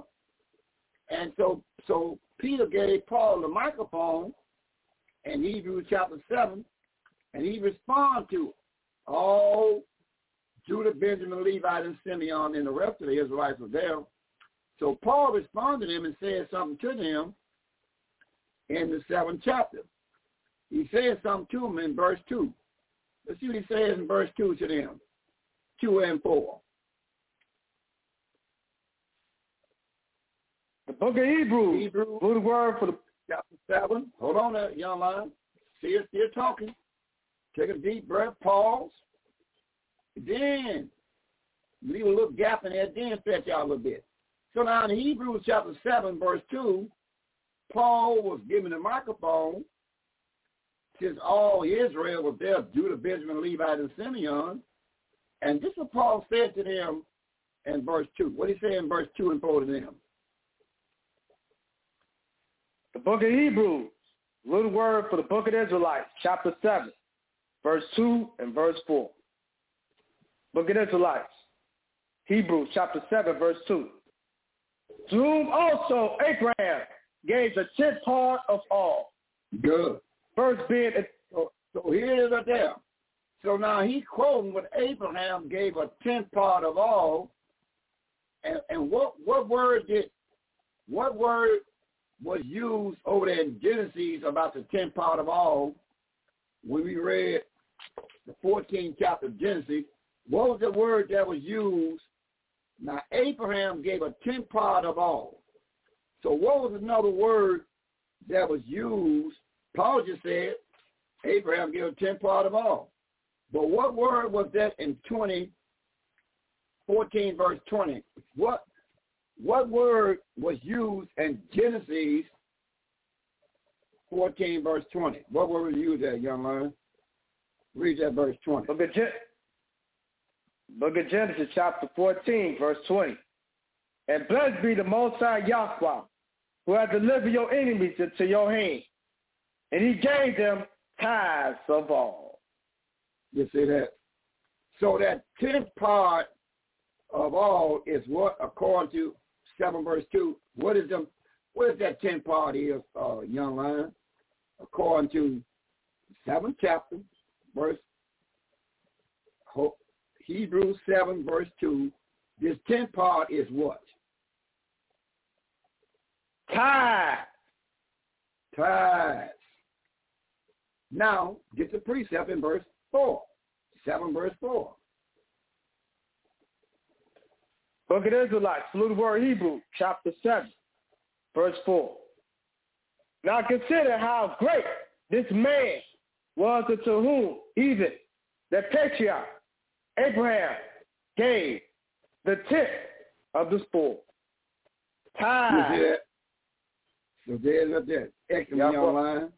So that tenth is what again in your line? Time. So that's what it is. And look what Yahweh says behind that in verse 7. Verse 7. And without all contradiction, the less is blessed of the better. So the less is blessed of the better when they do what in verse 4? The less is blessed in the better when they do what in verse 4? Read it. Verse 4. Now consider how great this man was, uh, unto whom even the patriarch Abraham gave the tenth tithe of the spoils. You see that? Verse 2, two lines. Verse 2, to whom also Abraham gave the tenth tithe part of all. And then what happened in verse 7? And when you, and when you give a tenth tithe, you can use the word called contribution. You use the word called free will offering. But long as it's what he you given a free will offering on a tenth of all. So whatever word you want to use, look what Yahweh say if you do it according to the Bible, what you now become up under in verse 7. Verse 7. And without all contra- contradiction, the less is blessed of the better. So you bless. So they all came where Judah, Benjamin, Levi, and Simeon, all the Israelites, and they brought a tenth of all. And they were blessed by doing so. So that's what Tommy trying to tell you, Steve Royce. Remember, we call this broadcast humble is to unlock why we're in the condition we're in today and what we need to understand one thing, but we have to step to the plate and start giving that 10% to Yahweh's voices of the true Israelites, then you will see Yahweh do some great things because he's going to intervene. Because once we follow in this book, he got no choice but to intervene. Let me read what Josephus said. Josephus said this. Now, he was around the time of the destruction of the children of Israel, but he made something plainly to be understood. He says, Josephus Antiquity, book 14, chapter 7, page 110.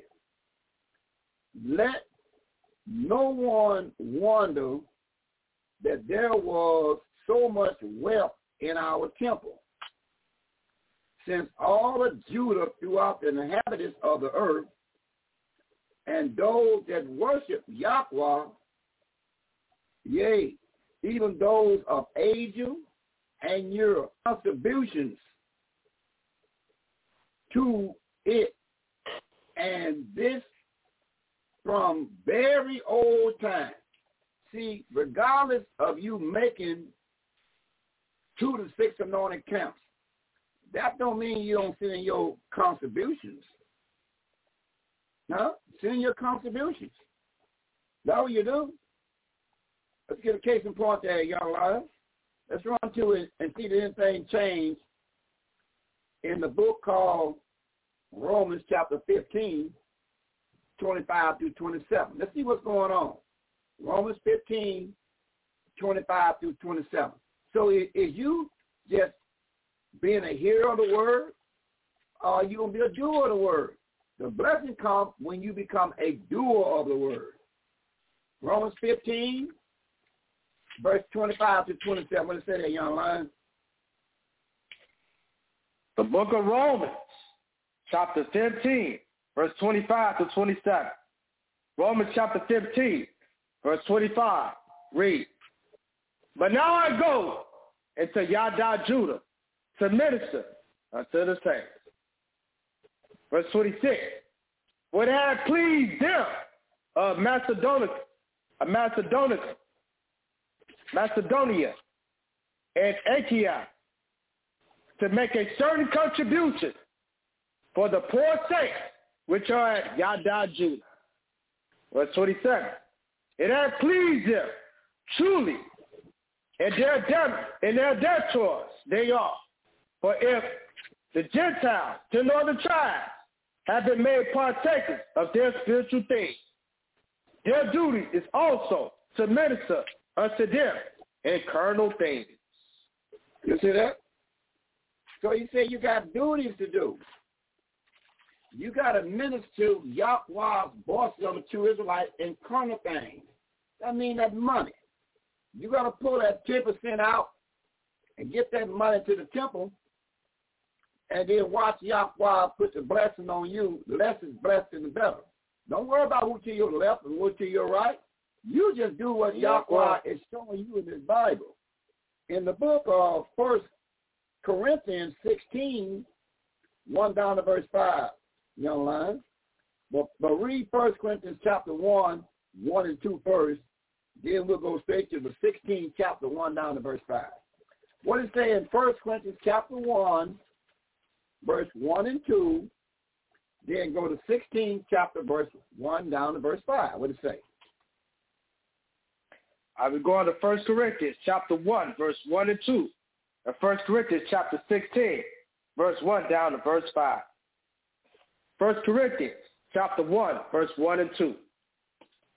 1 Corinthians chapter 1, verse 1 reads, Paul called to be an apostle of Yahweh the Son through the will of Yahweh the Father and Sosthenes, our brother.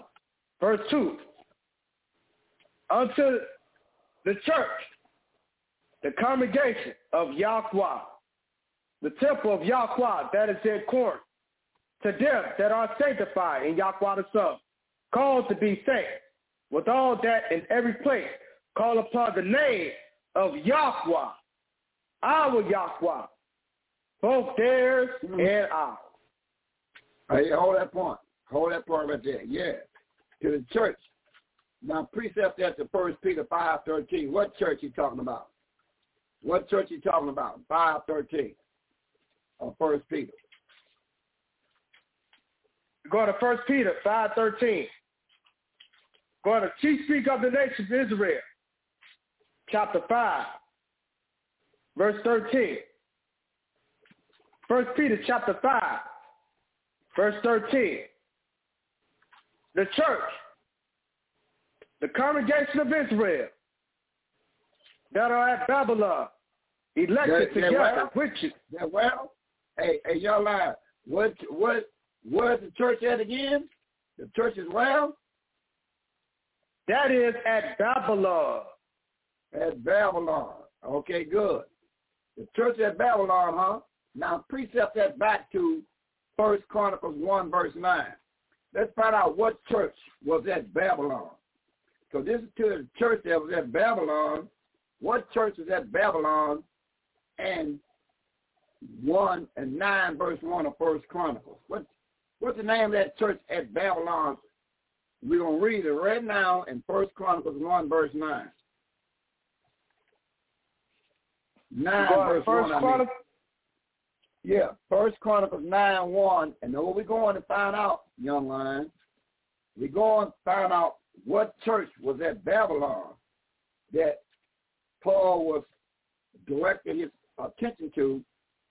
So we go and find out in 9 verse 1 of First Chronicles, the church that was at Babylon. What, what, what's going on with that? Come on. Go on to First Chronicles, chapter 9, verse 1. First Chronicles, chapter 9, verse 1. First Chronicles, chapter 9, verse 1. So all Israel were reckoned by genealogy. And behold, they are written in the book of the kings of Israel and Judah, who were carried away to Babylon for their sins. So the church, the church was taken, the churches at Babylon was who again that young man? According to nine verse one, who was the church at Babylon? So all Israel, all Israel. reckoned. See that? See, that's what was the church at Babylon. So Paul is talking about the church of Babylon, not the church of the Christian church, Islam or Judaism. The church is the children of Israel that was at Babylon. So you see that? That's how you got to connect these books. So the church at Babylon, that's what Paul's talking about and, and everywhere else. Now give me that. Now come on back to that book you get ready to read and whatever was First Corinthians what again now, young line? What was you getting ready to read? I, I was reading First Corinthians uh, chapter 1, verse 1. I didn't read read verse 2. already. Wait, hold on there, young line. Okay. Now you read one and two already. We got that out the way. Then you probably skip down to what? 16, 1 through 5? Hallelujah. Yeah, give me First that now. Now you read verse 1 and 2. Now you can come back to First Corinthians 16, right? And look at 1 down to verse 5. What it say? What it say? First Corinthians chapter 16, verse 1 down to verse 5. First Corinthians chapter 16, verse 1. Now concerning the collection for the saints that I have given order to the congregation of Israel, the children of Israel, of Galatia, even so do you. Verse 2, upon the first day of the week, let every one of you lay by him in store, as Yahweh had prospered him, that there be no gathering when I come. Verse 3, and when I come, whosoever shall prove by your letters, there will I send to bring your laboratory, your laboratory, your liberal, liberty unto Yada Judah. Verse 4, and if it be me that I go also, they should go with me. Verse 5, now will I come unto you when I shall pass through Macedonia. For I do pass through Macedonia. You see that? So he said, when I come to Macedonia, that's over there in Europe. He said, I want y'all to be gathered when I come on the first day of the week. That means once I get through with my um Acts 18 verse 4, he said, once once I get get through with Acts 18 verse 4, what it say there, young lion? What it say? So Paul said, once I complete my Acts 18 verse 4, what it say? Go on to the book of Acts, chapter 18, verse 4. Acts chapter 18, verse 4. Any reason in the temple every Sabbath and persuaded Yada Judah and ten the tribes, nor the king. Uh-huh. Where you get that from? 416. What, what he, why is he reasoning the Sabbath day every Sabbath? So where you get that from? Did anybody set the stage for him to do that? Luke chapter 4, verse 16. Book of Luke, chapter 4, verse 16. And he came to Nazareth, where he had been brought up. And his custom was, he went into the temple on the Sabbath day and stood up for to read. You see that? Paul after he said, after I get through with doing the business of Yahweh on the Sabbath day, he said, now I'm going to come to y'all on the first day of the week. So that means the first day of the week starts right after the Sabbath day is over with. Is, is that right? For your first job, uh, working as an intern with Yes. Will Smith, Yes. you say to them, Yeah. look, I have to have the Sabbath Yes. off, Yes. which may I just confess that I learned in my first meeting with Devon. All these years I thought the Sabbath was Sunday. Yeah. I've been going to church. We say worship on the Sabbath, wor- worship on the Sabbath in the Baptist church. And you corrected me. You said, no, Sunday is the first day of the week. Sabbath is Friday sundown to Saturday sundown. That's right. That's I right. stand corrected. Amen. So you go to your first job Yeah. with Will Smith Yes. and say, look, I'm really excited to be here, but But- I have to have Friday. Friday night sundown, Saturday night sundown off. So now we clear when we read First Corinthians 16, 1 down to verse 5 through 7, whatever we read to, that Paul, once the service was over, then he started looking for all the congregations to, to make sure you got them that contribution or donation as days of old. Now, what can we read the days of old at? Is that what they did? Let's see we read it in young lines. See, once we've been out of this Bible, understand one thing. The Sabbath day is sundown Friday, sundown Saturday. After that over you're supposed to make your contribution and your donations to the ministry. And Paul said, don't be st- don't be thumbing around when I come to get that money. To take it back to the poor saints that's at Judah. Where it said that at, Seer? Listen, listen, listen Latter Day Saints. Where it said that at, the post saints at Judah. Uh, 1432, that young line of, of Isaiah. Let's see, can we get a precept for the Latter Day Saints out of Utah? They talking about the post saints that's at Judah. Let's see it say in 1434. Is that what I want? Acts, Isaiah 1434. So I want young lion, come on. Isaiah chapter 14 is verse 32. Isaiah chapter 14, verse 32. What should be, what should be what then asked the messengers of the nations? That Yahweh had found it, Yada Judah, and the poor of his people should trust in it. You see that? Think of that young lion. So he's talking about so so Paul saying when I come in Europe, don't and I and I do a little teaching here, but you know you're supposed to be putting that that collection together, and don't be standing around when I come on the first day of the week. The first day of the week is soon as the Sabbath day is over with. That's the beginning of the. So he came when the sun set. After he got through his great teaching, then he came and got the money bag and taking the money bag back to the poor saints, which is the tribe of Judah, and who he had working with him was Judah, Benjamin, Levi, and Simeon. Yeah. So that's how you tie the book up in order. So he said now, and Josephus says, this thing was of old. They done his collection of old. Let's see if we precept that and find out where of old they did this at. Let's run peep at the days of old there, young lion, by going to Second Chronicles 24, verse 4, 5, 8 down to verse 14.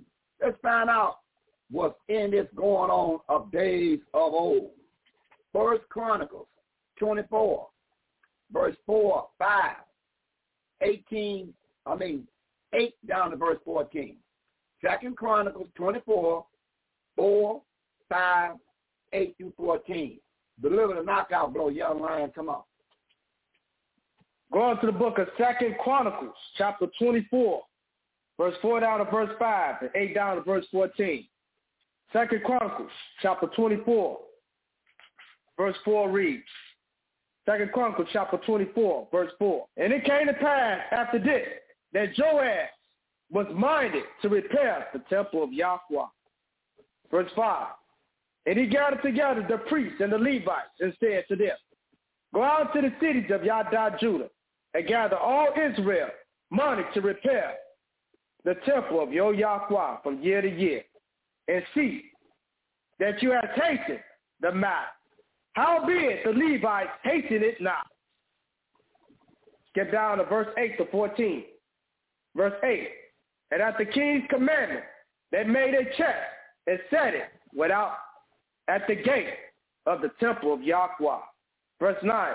And they made the proclamation through Yada Judah and Judah to bring it in to Yahweh.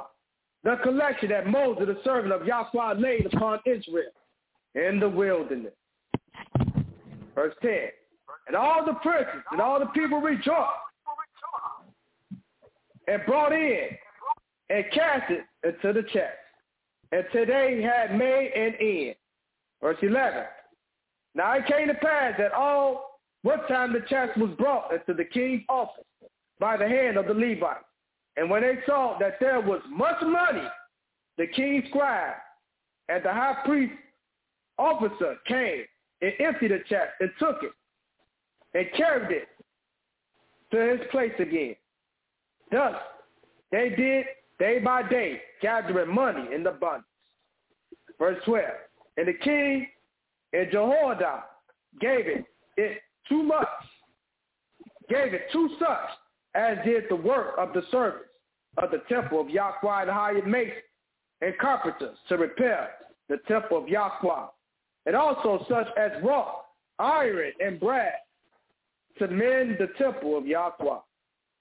Verse 13. So the workmen wrought, and the work was perfect by them.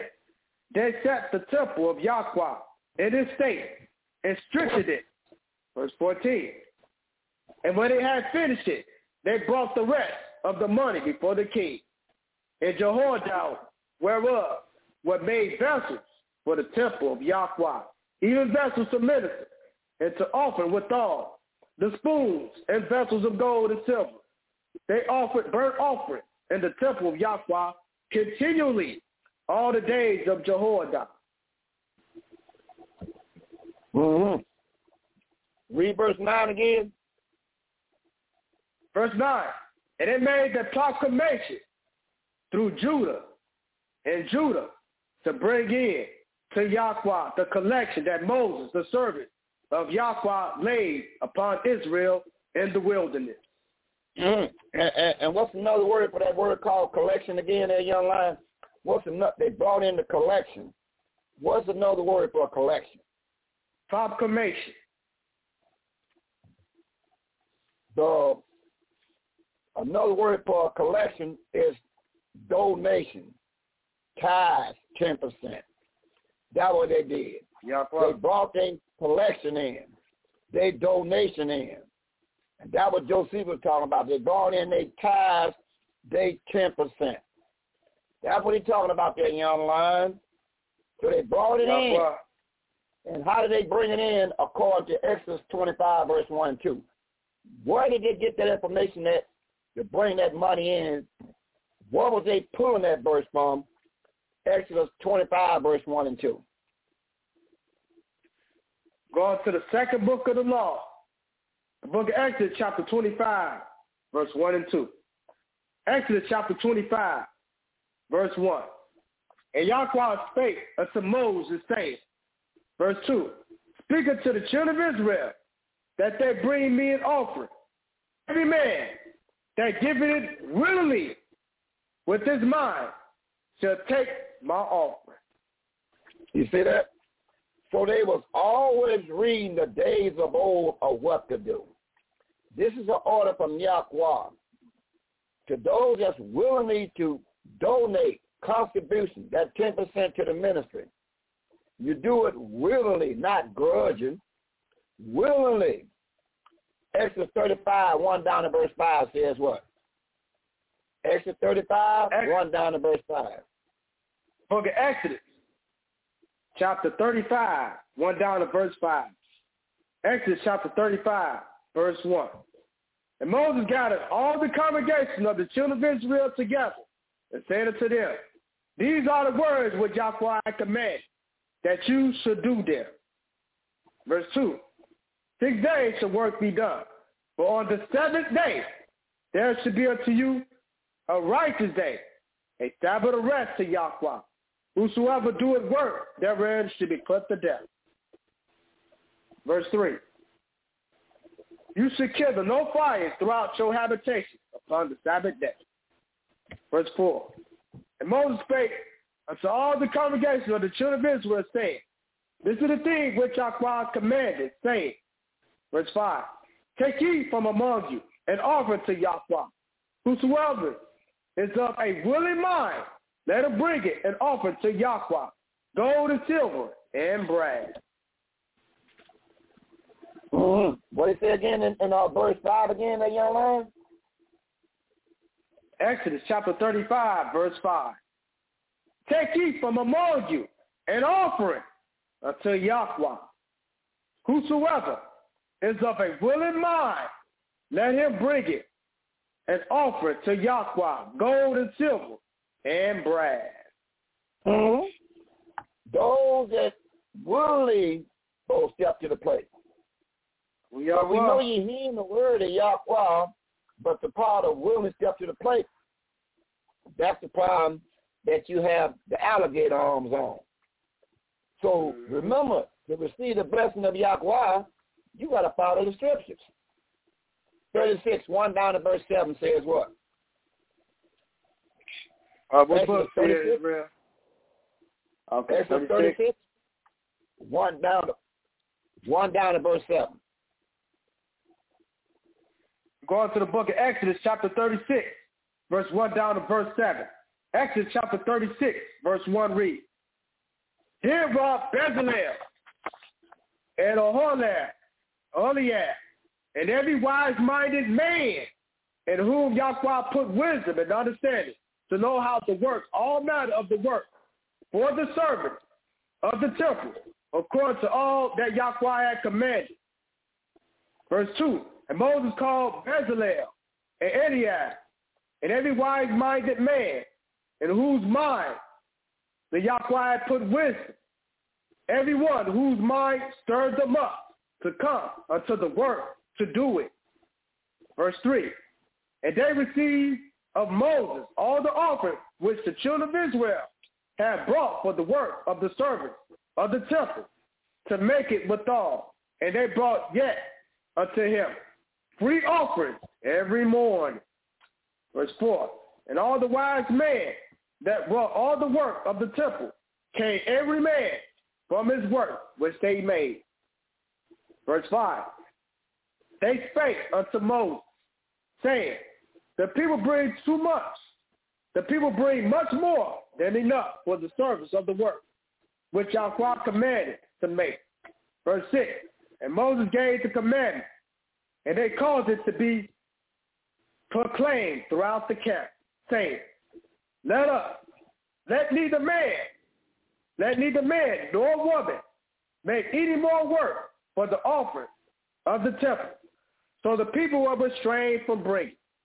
Verse 7. For the stuff they had was sufficient for all the work to make it, and too much. And too much, huh? Now, now, who was behind all this in verse number 5? 36, verse 5. Who was behind all this and behind it and in front of all this? Who endorsed this according to 36, verse 5? Exodus chapter 36, verse 5.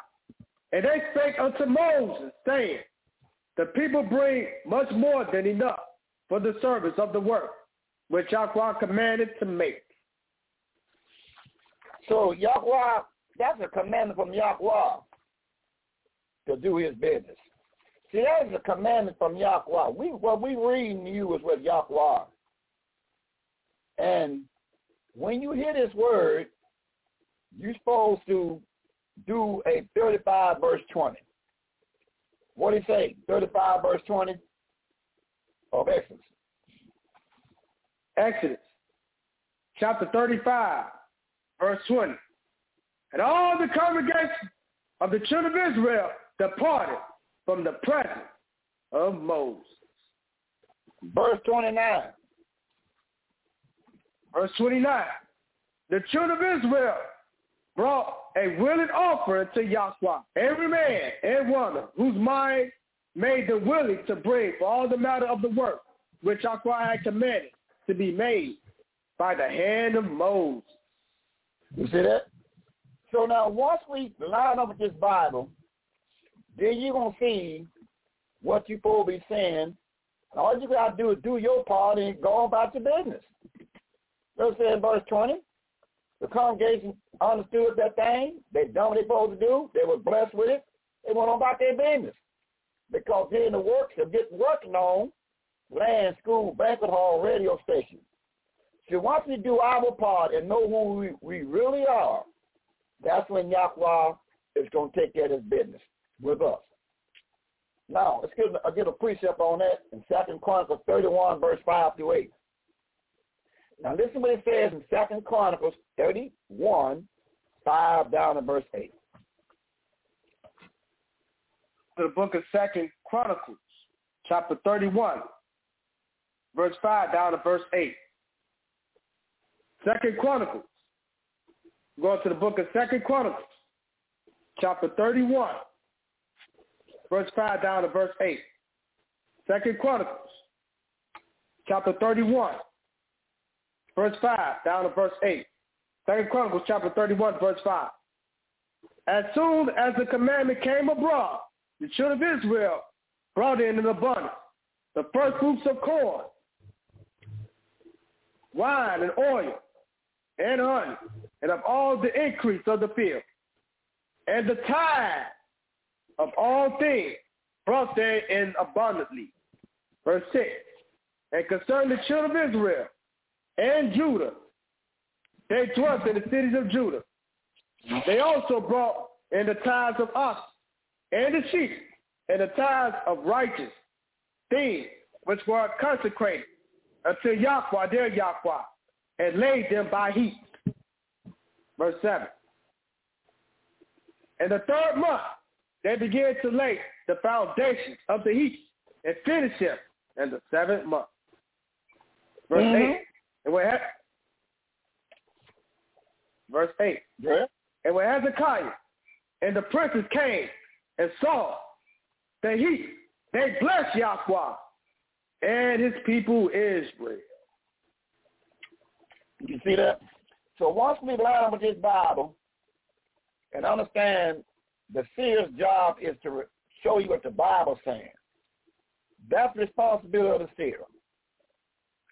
It's up to you to take heed to what the seer is bringing to the six anointed camps and those that willingly want to get in what he fit in at. In Second Chronicles chapter 17, I'll tell you what, read Second Chronicles 15, verse 1 through 15. Let's get a little more foundational of this understanding. Second Chronicles 15, 1 down to verse 15. Take your time there, young lion, and raise your voice up a little bit. You you you own something. You're taking care of business in grand style. Just need to hear a little more bass out your voice there. Come on. Second Chronicles 15, 1 down to verse 15. What it say? Second Chronicles chapter 15, verse 1 down to verse 15. Second Chronicles chapter 15, verse 1. And the spirit of Yahweh came unto Azariah, the son of Oded. Verse 2.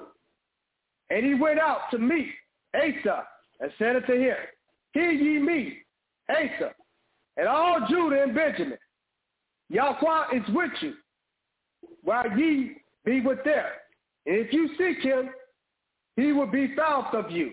But if you forsake him, he will forsake you. Verse 3.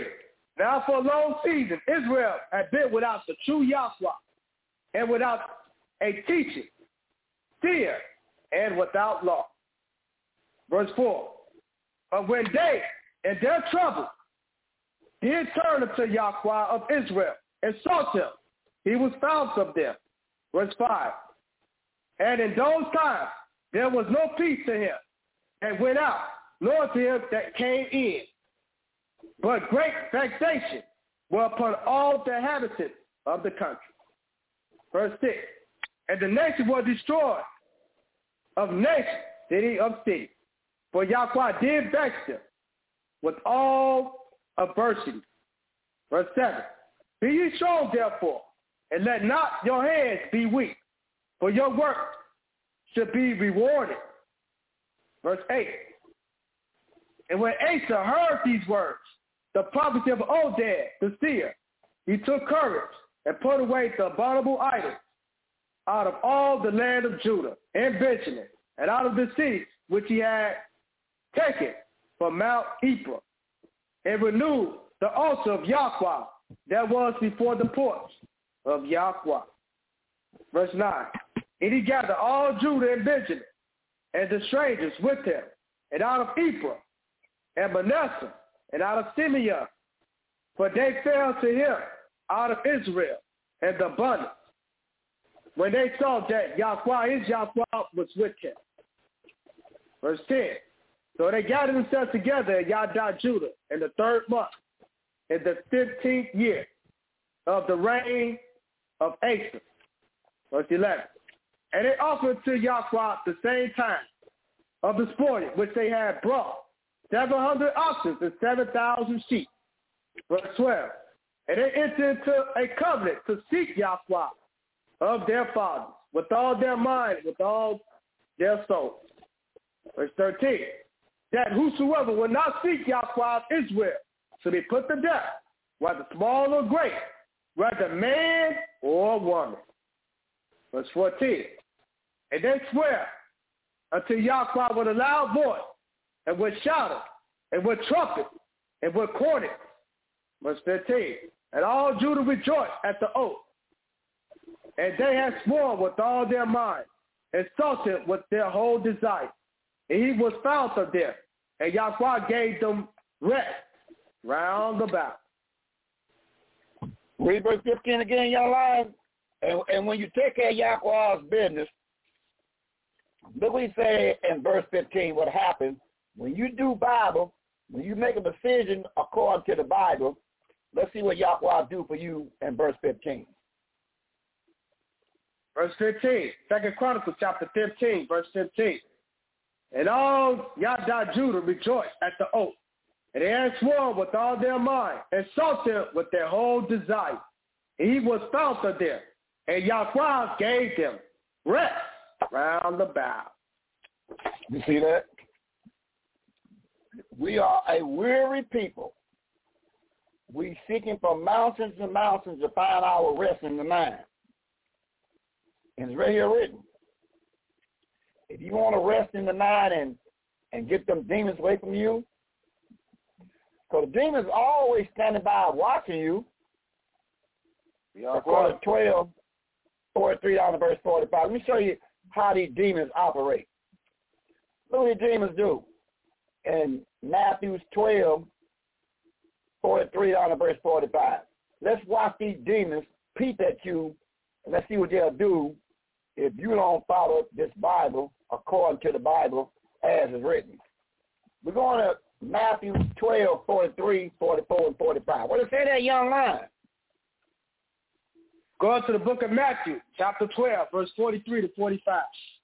Matthew chapter 12, verse 43. When, when the unclean spirit is gone out of a man, he walketh through dry places, seeking rest, and findeth none. Verse 44.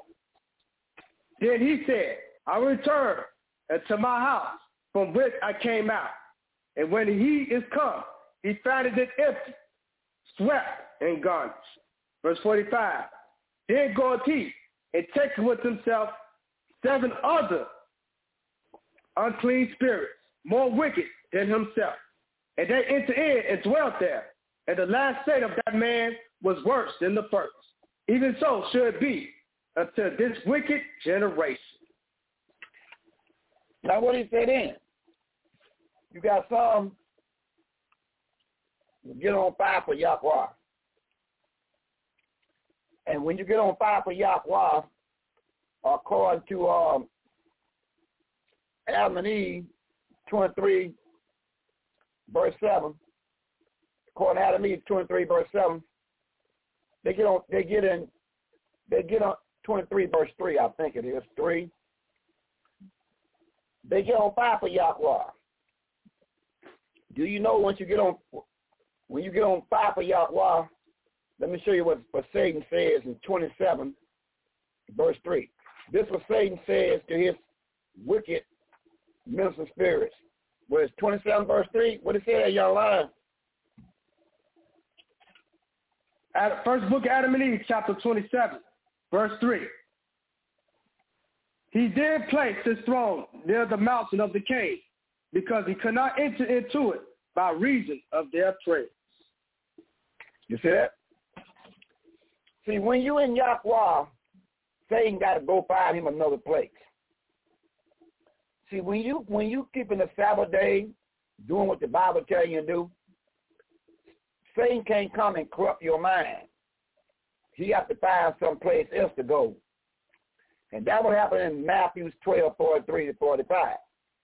That person was on fire for some Yahweh and Satan had to leave him.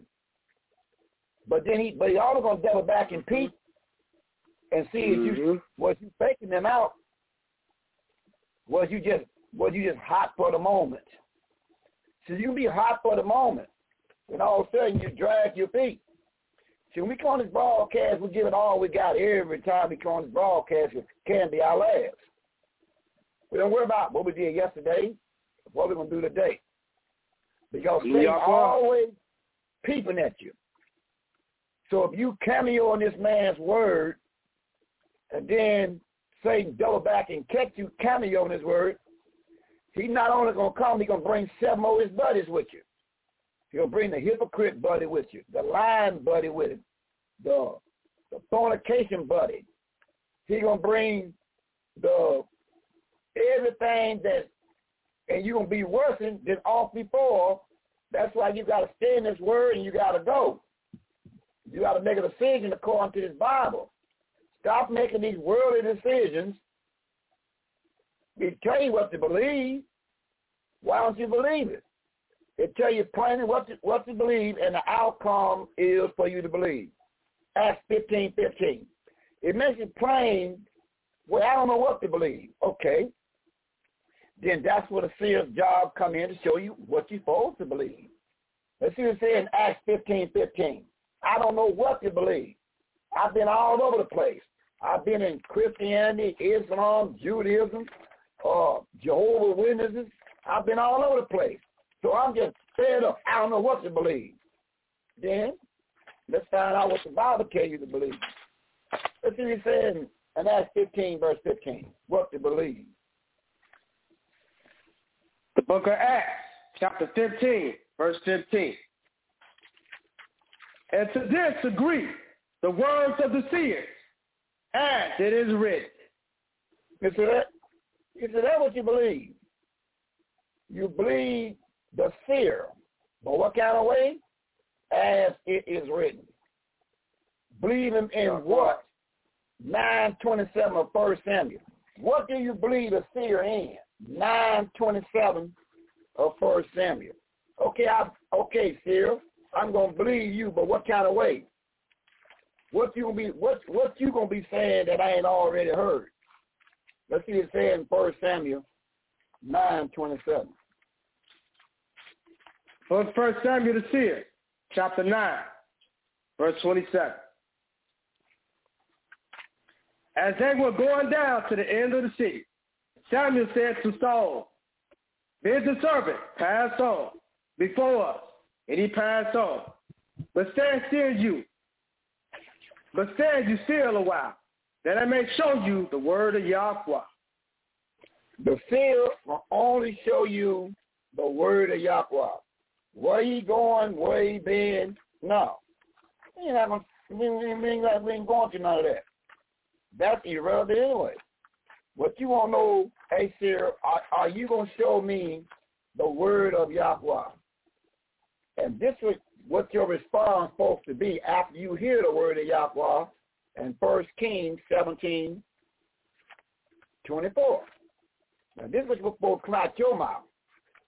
After you hear the word of Yahweh, what will come out your mouth is First Kings chapter 17, verse 24. Let's see what you supposed to say behind hearing the word of Yahweh. What it say that young line? Book of First Kings, chapter 17, verse 24. And the woman said to Elijah the seer, Now about this, I know you are a man of Yahweh, and that the word of Yahweh in your mouth is true. You see that? Now, the man of Yahweh, you know, if you want to say the man of Yahweh, that's good. But the but the man of Yahweh is a First Samuel chapter nine, verse eighteen and nineteen. Let me show you what the man of Yahweh is. The man of Yahweh, First Samuel chapter nine, verse eighteen and nineteen. The man of Yahweh. Yeah. Let's see what it say. First Samuel nine, verse eighteen and nineteen. What it say that young man? First Samuel the seer, chapter 9, verse 18 and 19. First Samuel chapter 9, verse 18. Then Saul drew near to Samuel in the gate and said, Tell me, I pray you, where the seer's house is. Verse 19. And Samuel answered Saul and said, I am the seer. Go up before me unto the high place, for you should eat with me today, and tomorrow I will let you go. And I will tell you all that is in your mind. You see that? So the man of Yahweh is the seer. The seer is the man of Yahweh, interchangeable. So if you to say the man of Yahweh, good. But one thing you got to be clear about this man of Yahweh. And 1 Samuel 7 verse 15 says what? Go to 1 Samuel chapter 7, verse 15. 1 Samuel chapter 7, verse 15. And Samuel judged Israel all the days of his life. And guess what? The seer is to judge the whole 12 tribes of Israel. How long, according to 7 verse 15? All the days of his life. You see that? So once you understand that you got a seer in the midst of you, his job is to watch you from the pages of the book. Because Yahweh made it plain in Numbers chapter 11. He made it plain there, y'all line. He said something to Moses in Numbers chapter 11, verse 16 down to verse 18 and 24 and 25. Let's see what he said to Moses, which was the Yahweh of the Bible, and Aaron was the seer according to Exodus 7 verse 1. But Yahweh looked Moses eyeball to eyeball and told him what? Numbers 11, 16 through 18, 24 and 25. What did it say? Book of Numbers, chapter 11, verse 16 to 18, 24 to 25.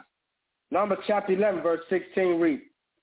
And Yahweh said to Moses, Get unto me 70 men of the elders of Israel, who you know to be the elders of the people, and officers over them, and bring them into the temple of the congregation, that they may stand there with you.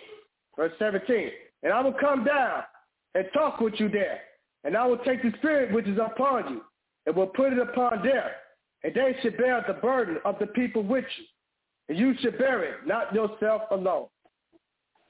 Verse 18, and say you unto the people, sanctify yourselves against tomorrow, and ye shall eat flesh, for you shall have wealth in the ears of Yahweh, saying, Who should give us flesh to eat?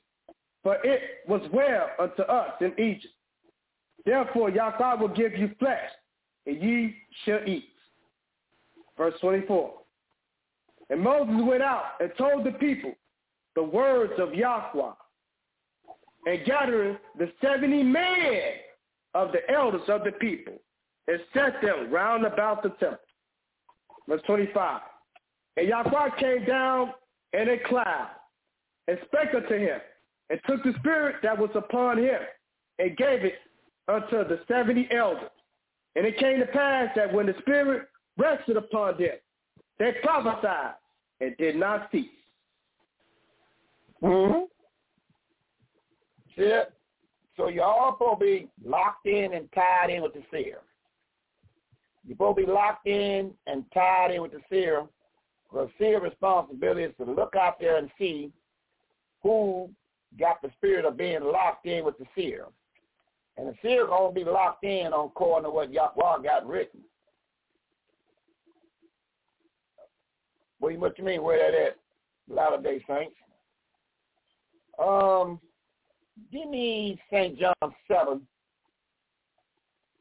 chapter 7, that young line, 16 through 18. Let's help the Latter Day Saints out and let you know what we be speaking is from the precepts of the Bible. Let's go to, well, I just said, do the spirit yeah, of Yahweh. John chapter. accident when he have them jump up there and put their little two cents in there, and we're going to go find out exactly what Yahweh the Son says in the 17th chapter, chapter 7, verse 16 to 18. What it say in St. John chapter 7, 16 to 18, that young lion, come on. We go to John chapter 7, verse 16 to 18. John chapter 7, verse 16. Yahweh the Son answered them and said, My teaching is not mine, but his that sent me. Verse 17. If any man will do his will, he shall know of the teaching, whether it be of Yahweh or whether he speak, or whether I speak of myself. Verse 18. He that speaketh of himself speaketh his own glory, honor. But he that seeketh his glory, honor, that sent him, the same is true. And no unrighteousness is in him. Mm-hmm. So you see that?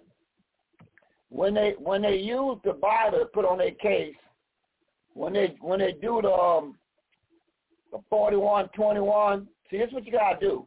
See, whatever ministry you find yourself in, prayerfully be the sixth anointed council, boss of the true Israelites. Understand that it's a, a, a seer, the angel came down from heaven and told the seer how they supposed to operate.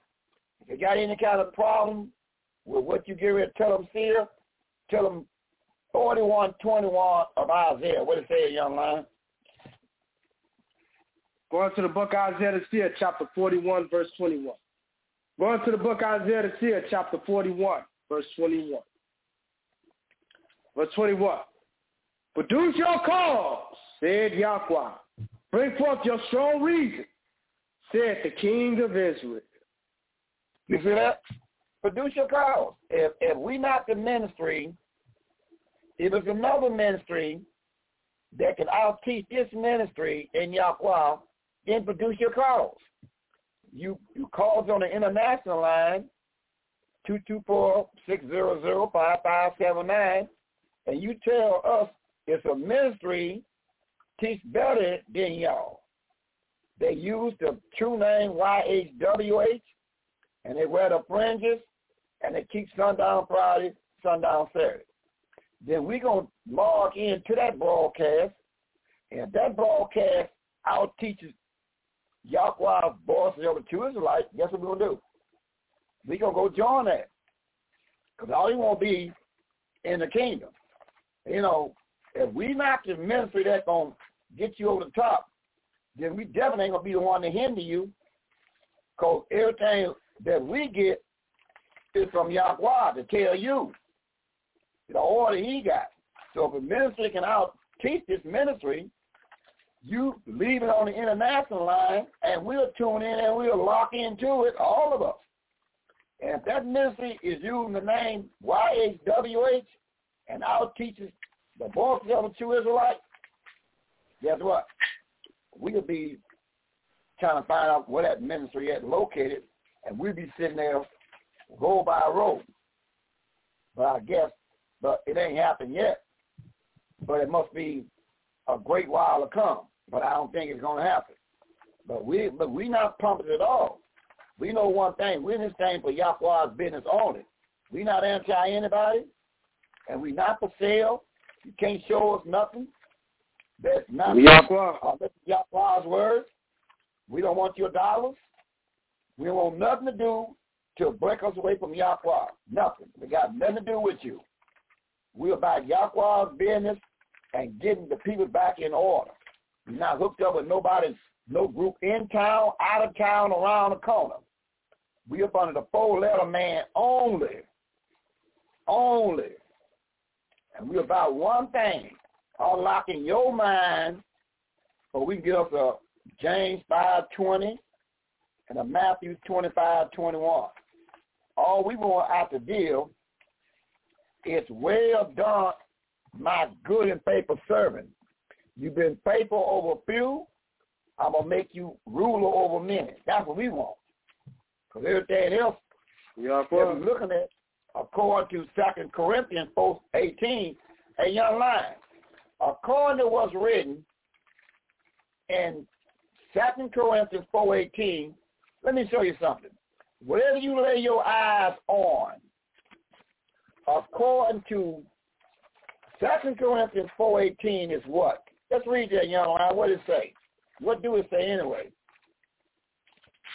Going to Second Corinthians chapter 4, verse 18. Second Corinthians chapter 4, verse 18. While we look not at the things which are seen, but at the things which are not seen. For the things which are seen are temporal, but the things which are not seen are eternal. You see that? So we look at things that is not seen, which is eternal. We don't we don't care how great the building is. We know whatever it is, how big, how long, how high it go up in there. That don't pay us no never mind. Because wherever you put your eyes on, remember one thing. It's only temporary. What you're going to be shooting for is eternal. Eternal. You want to get eternal. So don't let your don't let nothing get in the way. What you mean, Latter Day Saints? You need you need enough precept on that? Okay, well give me eight thirty one to thirty nine there, young lad. Latter Day Saints out of Utah, they want a lot of precepts. But I want to win their precept. If I if I knew y'all were up on the paganism, I'd listen to a couple of y'all broadcasters. But I know you're not gonna precept everything. You you don't have me to precept, huh? Okay, this is your radio station. I don't have a problem with. it. Let's go that. Uh, Romans chapter eight, verse thirty-one and thirty-nine. Let's see what let's see what Paul was telling northern kingdoms in the eighth chapter, verse thirty-one to thirty-nine. What are you telling that young lion? Come on.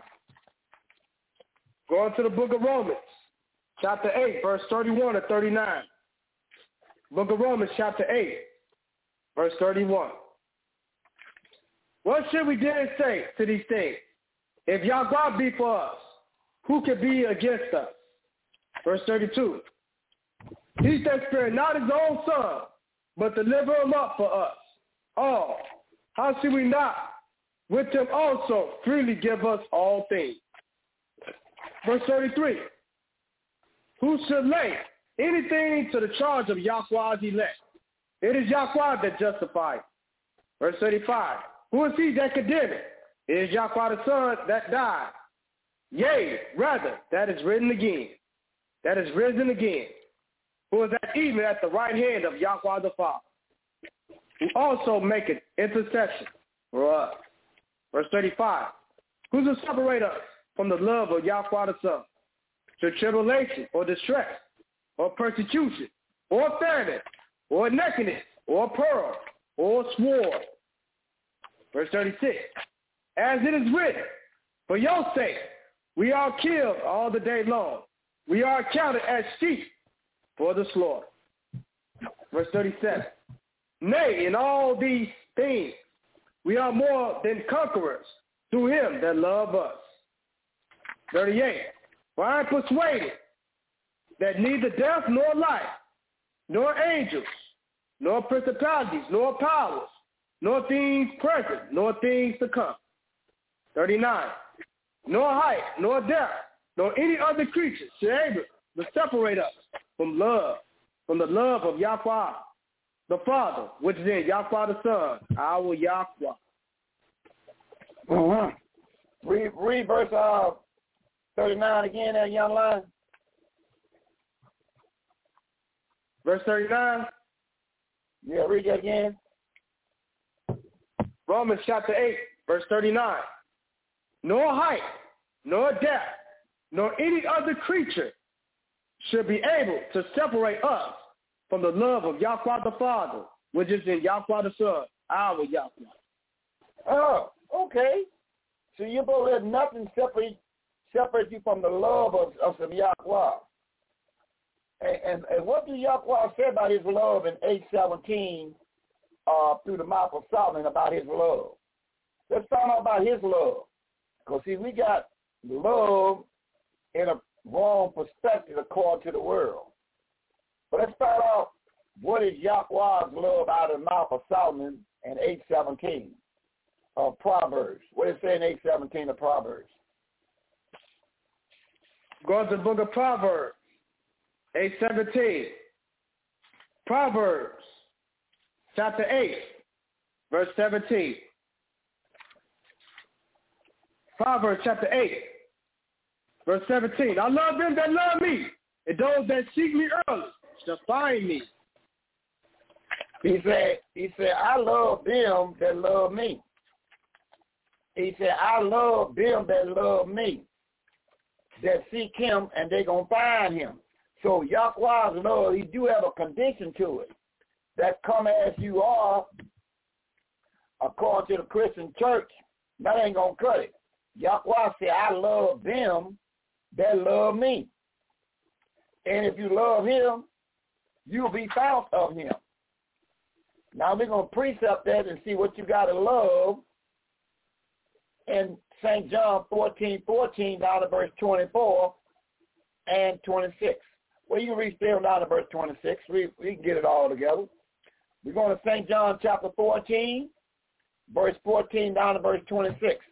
He said, I love them that love me. And if you love me, and you will be found of him. Find out what kind of condition his love is that we can read in St. John chapter 14, verse 14 down to verse 26. Take your time there, young lion, and, and do your part, because you're on fire, and I'm loving every minute of it. Come on. Book of John, chapter 14, verse 14 to 26. John chapter 14, verse 14. If you should ask anything in my name, I will do it. Verse 15. If you love me, keep my commandments. Verse 16. And I will pray the Father, and he should give you another comforter, that he may able, that he may abide with you forever. Verse 17. Even the Spirit of truth, whom the world cannot receive, because it, it seeth him not, neither knoweth him, but we know him. For he dwelleth with you and shall be in you. Verse 18. And I will not leave you comfortless. I will come to you. Verse 19. Yet a little while, and the world seeth me no more. But you see me, because I live, you shall live also. Verse 20. At that day, you shall know that I am in my Father, and ye in me, and I in you. Verse 21. He that hath my commandments and keepeth them, he it is that love me, and he that love me should be loved of my Father, and I will love them, and I will manifest myself to him. Verse 22. Judas said unto him, Not, not is so, not is chariot, Yahweh, how it how is it that you will manifest yourself unto us and not unto the world? Verse 23. Yahweh the Son answered and said unto him, If a man love me, he will keep my words, and my Father will love him, and we will come unto him and make our abode with him. Verse 24. He that loveth me not, keep not my saying, and my word which you hear is not mine, but the Father's which sent me. Verse 25. These things have I spoken unto you, being yet present with you. Verse 26. But the Comforter, which is the righteous spirit, whom the Father will send in my name, he should teach you all things and bring all things to your remembrance, whatsoever I have said unto you. Mm-hmm. Now, what he said in verse 24, now take your time and, and, and deliver the knockout blow. So this is why you got to watch everybody there, young lion. According to verse 24, this is what you got to watch, those that sit in the ministry with you. You got to watch them real carefully by always remembering what's written in 1424. What's written in 1424, young lion? John chapter 14, verse 24. He that loveth me not, keep not my saying, but the word which you hear is not mine, but the Father which sent me. Mm-hmm. And, and what happened with their mind in 12 verse 30 of Matthew's when they don't follow it, when they pay this no never mind, what do Yahweh says in Matthew's chapter 12 verse 30? What he say when you look them eyeball to eyeball, what you're going to see according to Matthew 12 verse 30? The book of Matthew, chapter 12, verse 30. He that is not with me is against me, and he that gathered not with me scattered abroad. That's it. They be scattered abroad, and there'll be a backbiter, murmur, and a complainer. They always gonna be in line on you. They're gonna be unstable as water. They're gonna have the spirit of Reuben on them, unstable as water. They're gonna always be prepared to receive bad information, and they'll lie on you like a rug because they're unstable. And that means Yahweh will pull away from them. So you got to rec- rec- see when you break away from this right here. St. John 14, 24. Watch this again. St. John 14, 24. Watch this. Read it again. Back to John chapter 14, verse 24. He that love me not, keep it not my saying, but the word which you hear is not mine, but the Father's which sent me. What is what is it saying that he tell you? What what is one of his sayings in Judges chapter two, one, two, and three? What is this? What's what is one of his sayings, young lion? One of his sayings, he sent the angel down to look leadership and the twelve tribes of Israel eyeball to eyeball. What is some of his sayings that we can read in, in Judges 2, 1, 2, 3? Bring it. We go on to the book of Judges, chapter 2, verse 1, 2, and 3. The book of Judges, chapter 2, verse 1. Judges, chapter 2, verse 1. And the angel of Yahweh came up from Gilgal to Bochim and said, I make you to go up out of Egypt, and I brought you unto land which I swear unto your father. And I said, I will never break my covenant with you.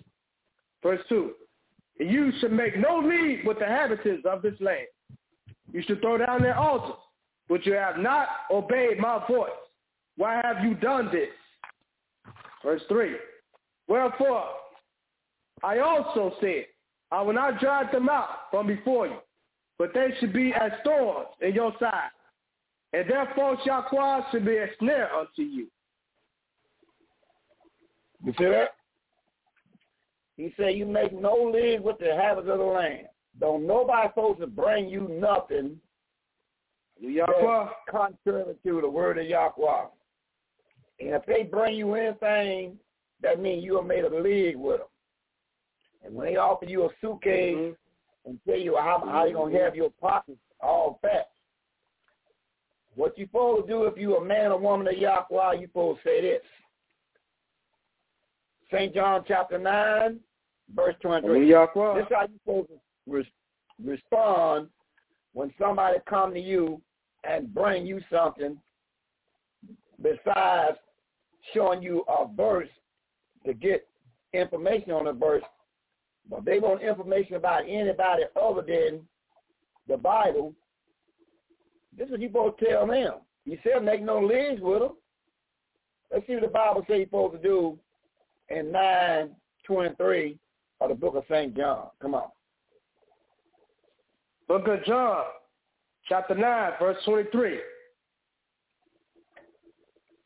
Therefore, said his parents, he's of age, ask him. You see that? When somebody bring you something about somebody that's in the six anointed camps uh, or one of your own fellow members of the six anointed camps, if they don't want to talk scripture, they want to talk about something else. Wait a minute. Talking to me, you ask me about somebody in the class. No, you don't do that. They have an age, you go see them on that. See, then now you got to stop because they'll ease up to you and they'll play like they own some book. Then they'll stop and start talking about somebody else. Wait a minute. No, that don't work here. If you want to talk Bible, we talk Bible. But if you want to talk about somebody else, they of age, you go ask them. See, we got to know these things because you got all types of devices that going to come on you, especially the ones that are anointed to do Yahweh's will.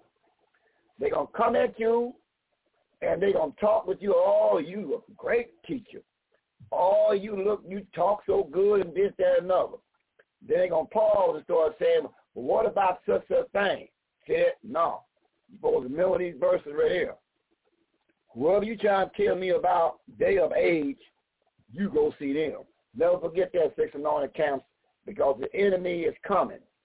Because we doing something good and Yahweh is unlike is lighting our peoples up in the eyes and they're gonna they're gonna come at you all kind of ways. They're gonna call you everything. They're gonna try to do everything they can. Would you lie on him for me? Would you on her for me? I pay you to lie on them. You see? And you get caught up then you get caught up because you letting greed. But I'm tell you what Yahweh gonna put on you. If you do so, what Yahweh gonna put on you. When it's all said and done in the, in the Songs of Solomon, let me tell you what Yahweh gonna put on you when you ignore and pay the seal no never mind. You what Yahweh gonna put on you. Songs of Solomon. Uh, now, and Songs of Solomon at Young Line, let me show you what Yahweh gonna put on those that let that be enticed by money or or position. Let me show what Yahweh gonna do for you. You gonna have that money, but Yahweh gonna put some on you that you need to know. You might get that money and do everything you can to deliver somebody mm-hmm. else. But I'm going to tell you what Yahweh going to put on you that, that we can read. We go on to the book of Songs of Solomon. And we want to find out what Yahweh going to put on you. Third chapter, verse number Yahweh. 8. 3 8. Book of Songs of Solomon, chapter 3, verse 8. Read. They all hold swords, being expert in war. Every man had a sword upon his side because of fear in the night. See that? Y'all go out and put your fear in the night. You'll be looking for all type of things to be around you because you're not you you your mm-hmm. sleep ain't gonna be right. Y'all go out and put the fear in the night on you. You got the thirty pieces of silver but guess what Yahweh going to put on you? You're not going to have no more sweet sleep. You had a fear of the night on you. Read verse 7. Verse 7.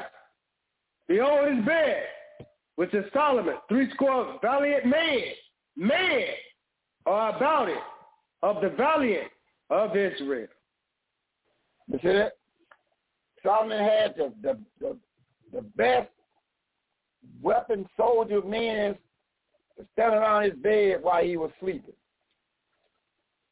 because he, Yahweh put the fear of the night on him because he told Solomon to lead them strange women along. But he gonna go get him 300 wives and 700 concubines.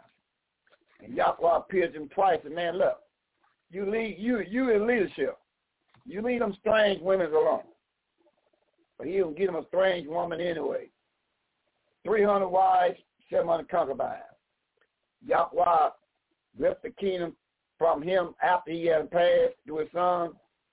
But long as Solomon was living from that point on, he had to fear the night on him. He didn't enjoy nothing because he couldn't sleep right. See, seals get he gets sweet sleep. Huh? He get sweet sleep. What do you mean? What it at? WCC. What you mean? What it at? What that? You talking from your head, Seer? What do you mean, sweet sleep? Uh, it's from the Job chapter 3, that young man. See, always, and the WCC made it plain, said, look, we locked out everybody from coming in the broadcast on the reading side. We just going to see how far the young lion going to go. But the young lion, you know, he enjoy what he doing. Young lion is to roll. So the young they, they lock everybody out on on when when the young lion's on there. Cause young young lion like to lick up the scriptures. he he be ready to pop some books. So that's the wrong one. Oh, yeah. Lock everybody else out on the young lion. The young lion, he he be ready for this for him. Um, what I want. Let me get back to the Bible. In the book of oh, let's see. What I want there, young lion, I want to. What I want, I'm, I'm, I'm kind of, I kind of got happy. I got the spirit for a minute. But my look at it, we're gonna lock them all out tonight. Ain't about to be in the room, but the one got in there early. I said, well, I said, who in the room? Well, the young lion gonna be in the room. What about the rest of them? They ain't getting in the room tonight. Why? Because our radio station. Oh, okay. I hear you. So uh, the wisdom of Solomon is the wisdom of Solomon. What I want, what I want in um. Uh, He's going to the book of Job. Spirit, that young man. What do I want? I know I want verse. Um, go- say it again. He was going to the book of Job. But you say what verse? Oh, okay. The book of Job y'all got the spirit there, young lad, because, um, you know, when they locked the room up, didn't let nobody in, but you had the young lion in there. Young lion like it that, that way anyway, because he, he want to gobble up all the scriptures anyway. well, lion, he, he look forward to throwing down some dust says Yahweh. If you know he's up and coming teacher, he got to he got to get right. He got to get all he can get. That's right. So uh, I'm lost right now, young man. I don't mess around and got lost. So uh, we can. Uh, I don't got lost. Looking at now. Proverbs. Oh, Proverbs. Oh, okay. Proverbs. Chapter three, verse. Proverbs. Proverbs chapter. Thank you, man. Chapter three, Proverbs. verse twenty-four. Okay, what it say? Go ahead and read it, young man. Go ahead and read it. Help, help those see out. The book of Proverbs, chapter 3, verse 24. When you lie down, you should not be afraid. Yea, you should lie down, and your sleep shall be sweet. And when seal lay down, how, how those seals sleep again in your line? Sweet. Shall be sweet. Hallelujah, bro. So you see that? Because see, I'm going tell you something you you couldn't pay me nothing to violate the scriptures of Yahweh. You can't offer me nothing. You can't show me nothing temporary in this world. You can't offer me nothing. You can't offer me nothing. You can donate to this ministry, but you got to do it through the PayPal. Because like I said again, there ain't no boomerang thing. This thing about Yahweh business. You can't offer me nothing that's contrary to his Bible. Because I know he said, don't make no link with you. That's why we know organizations that's calling all over the country. No, we don't make no league with you. You make a league with us and come up under the word of Yahweh. Well, we know our position. Huh? And we also know that uh, this is where to see us look at things. Look at things from the eyes of David. In 84, David made a final statement, young lion. See what David said. See, when you got scriptures to back up and know what to do, David said something in 84 verse 10. Now, young lion, let's see what David says in the 84th chapter, verse 10 down to verse 12. What did David say? See, so we're going to quote David. What he says we can read. Psalm 84, 10 down to verse 12. What he say? 84, 10 to 12. Book of Psalm. Book of Psalm, chapter 84, verse 10 down to verse 12. Psalm chapter 84, verse 10. For a day in your court is better than a thousand. I'd rather be a doorkeeper in the temple of my Yahweh than to dwell in the tent of wickedness. Verse 11. Mm-hmm. 11 12. For Yah-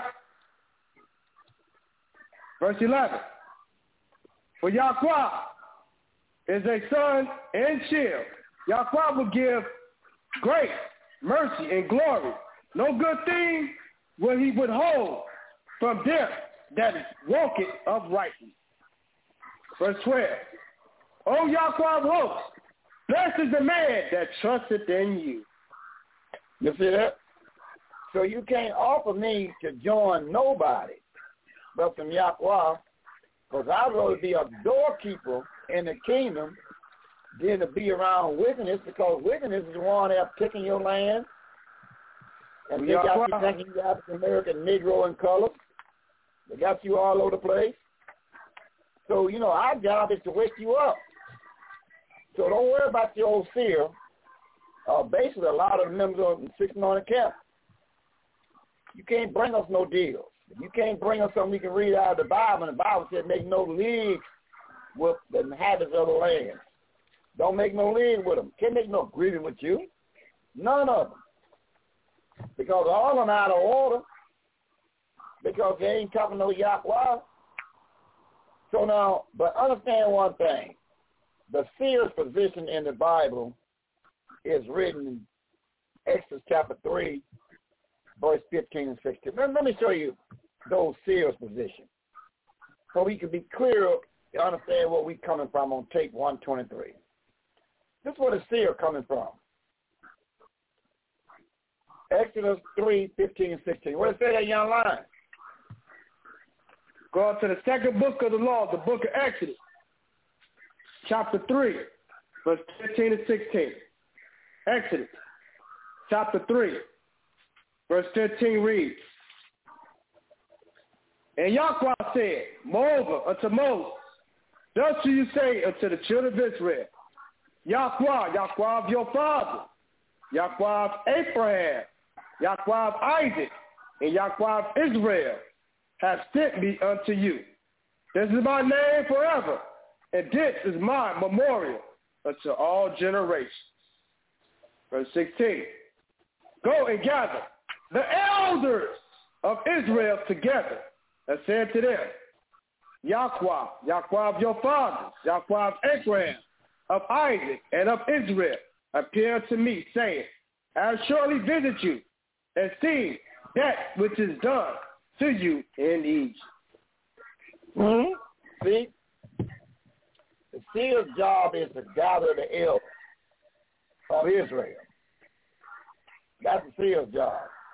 Precept that, Joel, chapter 1, verse 2, then skip down to 15 and 16. Precept, Joel 1, verse 2, 15 and 16.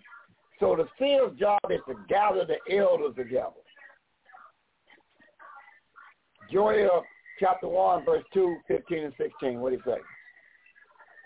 Book of Joel the Seer, chapter 1, verse 2, skip down 15 to 16. Joel chapter 1, verse 2. Hear this ye, O man, elders, and give ear to all you inhabitants of the land. Have this been your days, or even in the days of your father? Verse 15. Alas, for the day, for the day of Yahweh is at hand, as the destruction from the Almighty Yahweh shall it come. Verse 16. Is not the meat cut off from before your eyes, yea, joy and gladness from the temple of our Yahweh. Mm-hmm. Now, um, now, line. Let's go to the second chapter of the same book. And let's read verse 2 1. And then we'll skip down to verse 15 down to verse 18. Well, 15 to verse 19. We're going to Joel chapter 2, verse 1. And then we'll skip down to 15. Take it straight on down to verse number 19. Listen good. Joel chapter 2, verse 1, 15 and 19. Y'all line, excellent. Come on. Book of Joel the Seer, chapter 2, verse 1, 15 to 19. Joel the Seer, chapter 2, verse 1. Blow ye the trumpet of Yahdah Judah, and sound an alarm in my righteous mouth.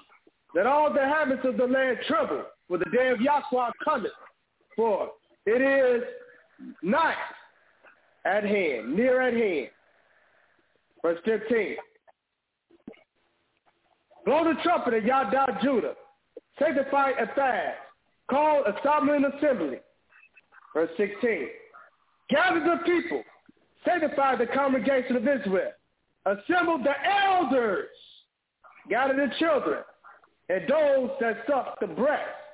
Let the bridegroom go forth from his chamber and the bride out of her closet. Verse 17. Let the priest, the seers, the ministers of Yahweh, weep between the porch and the altar.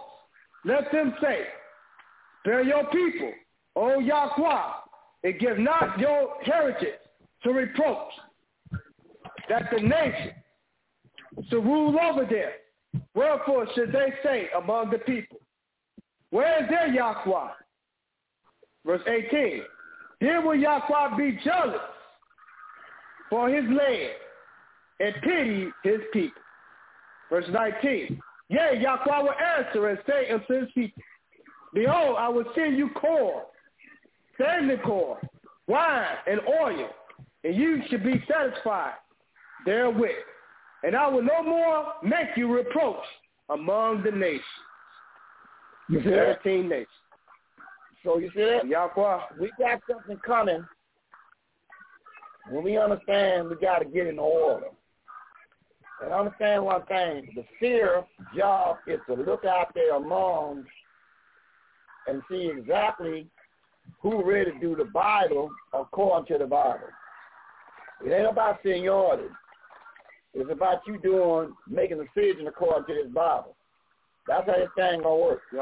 So the seer's watching all the camps and everybody come in contact on the page of the book.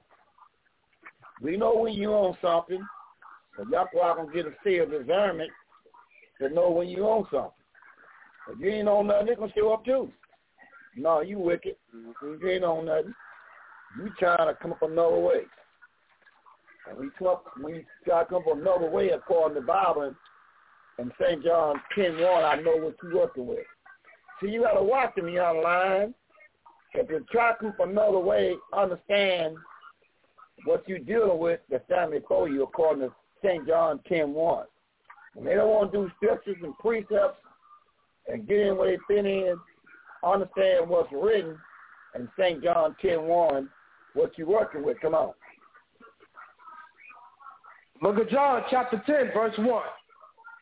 Truly, truly, I say unto you, he that entereth not by the door unto the sheepfold, but climbeth up some other way, the same is a thief and a robber.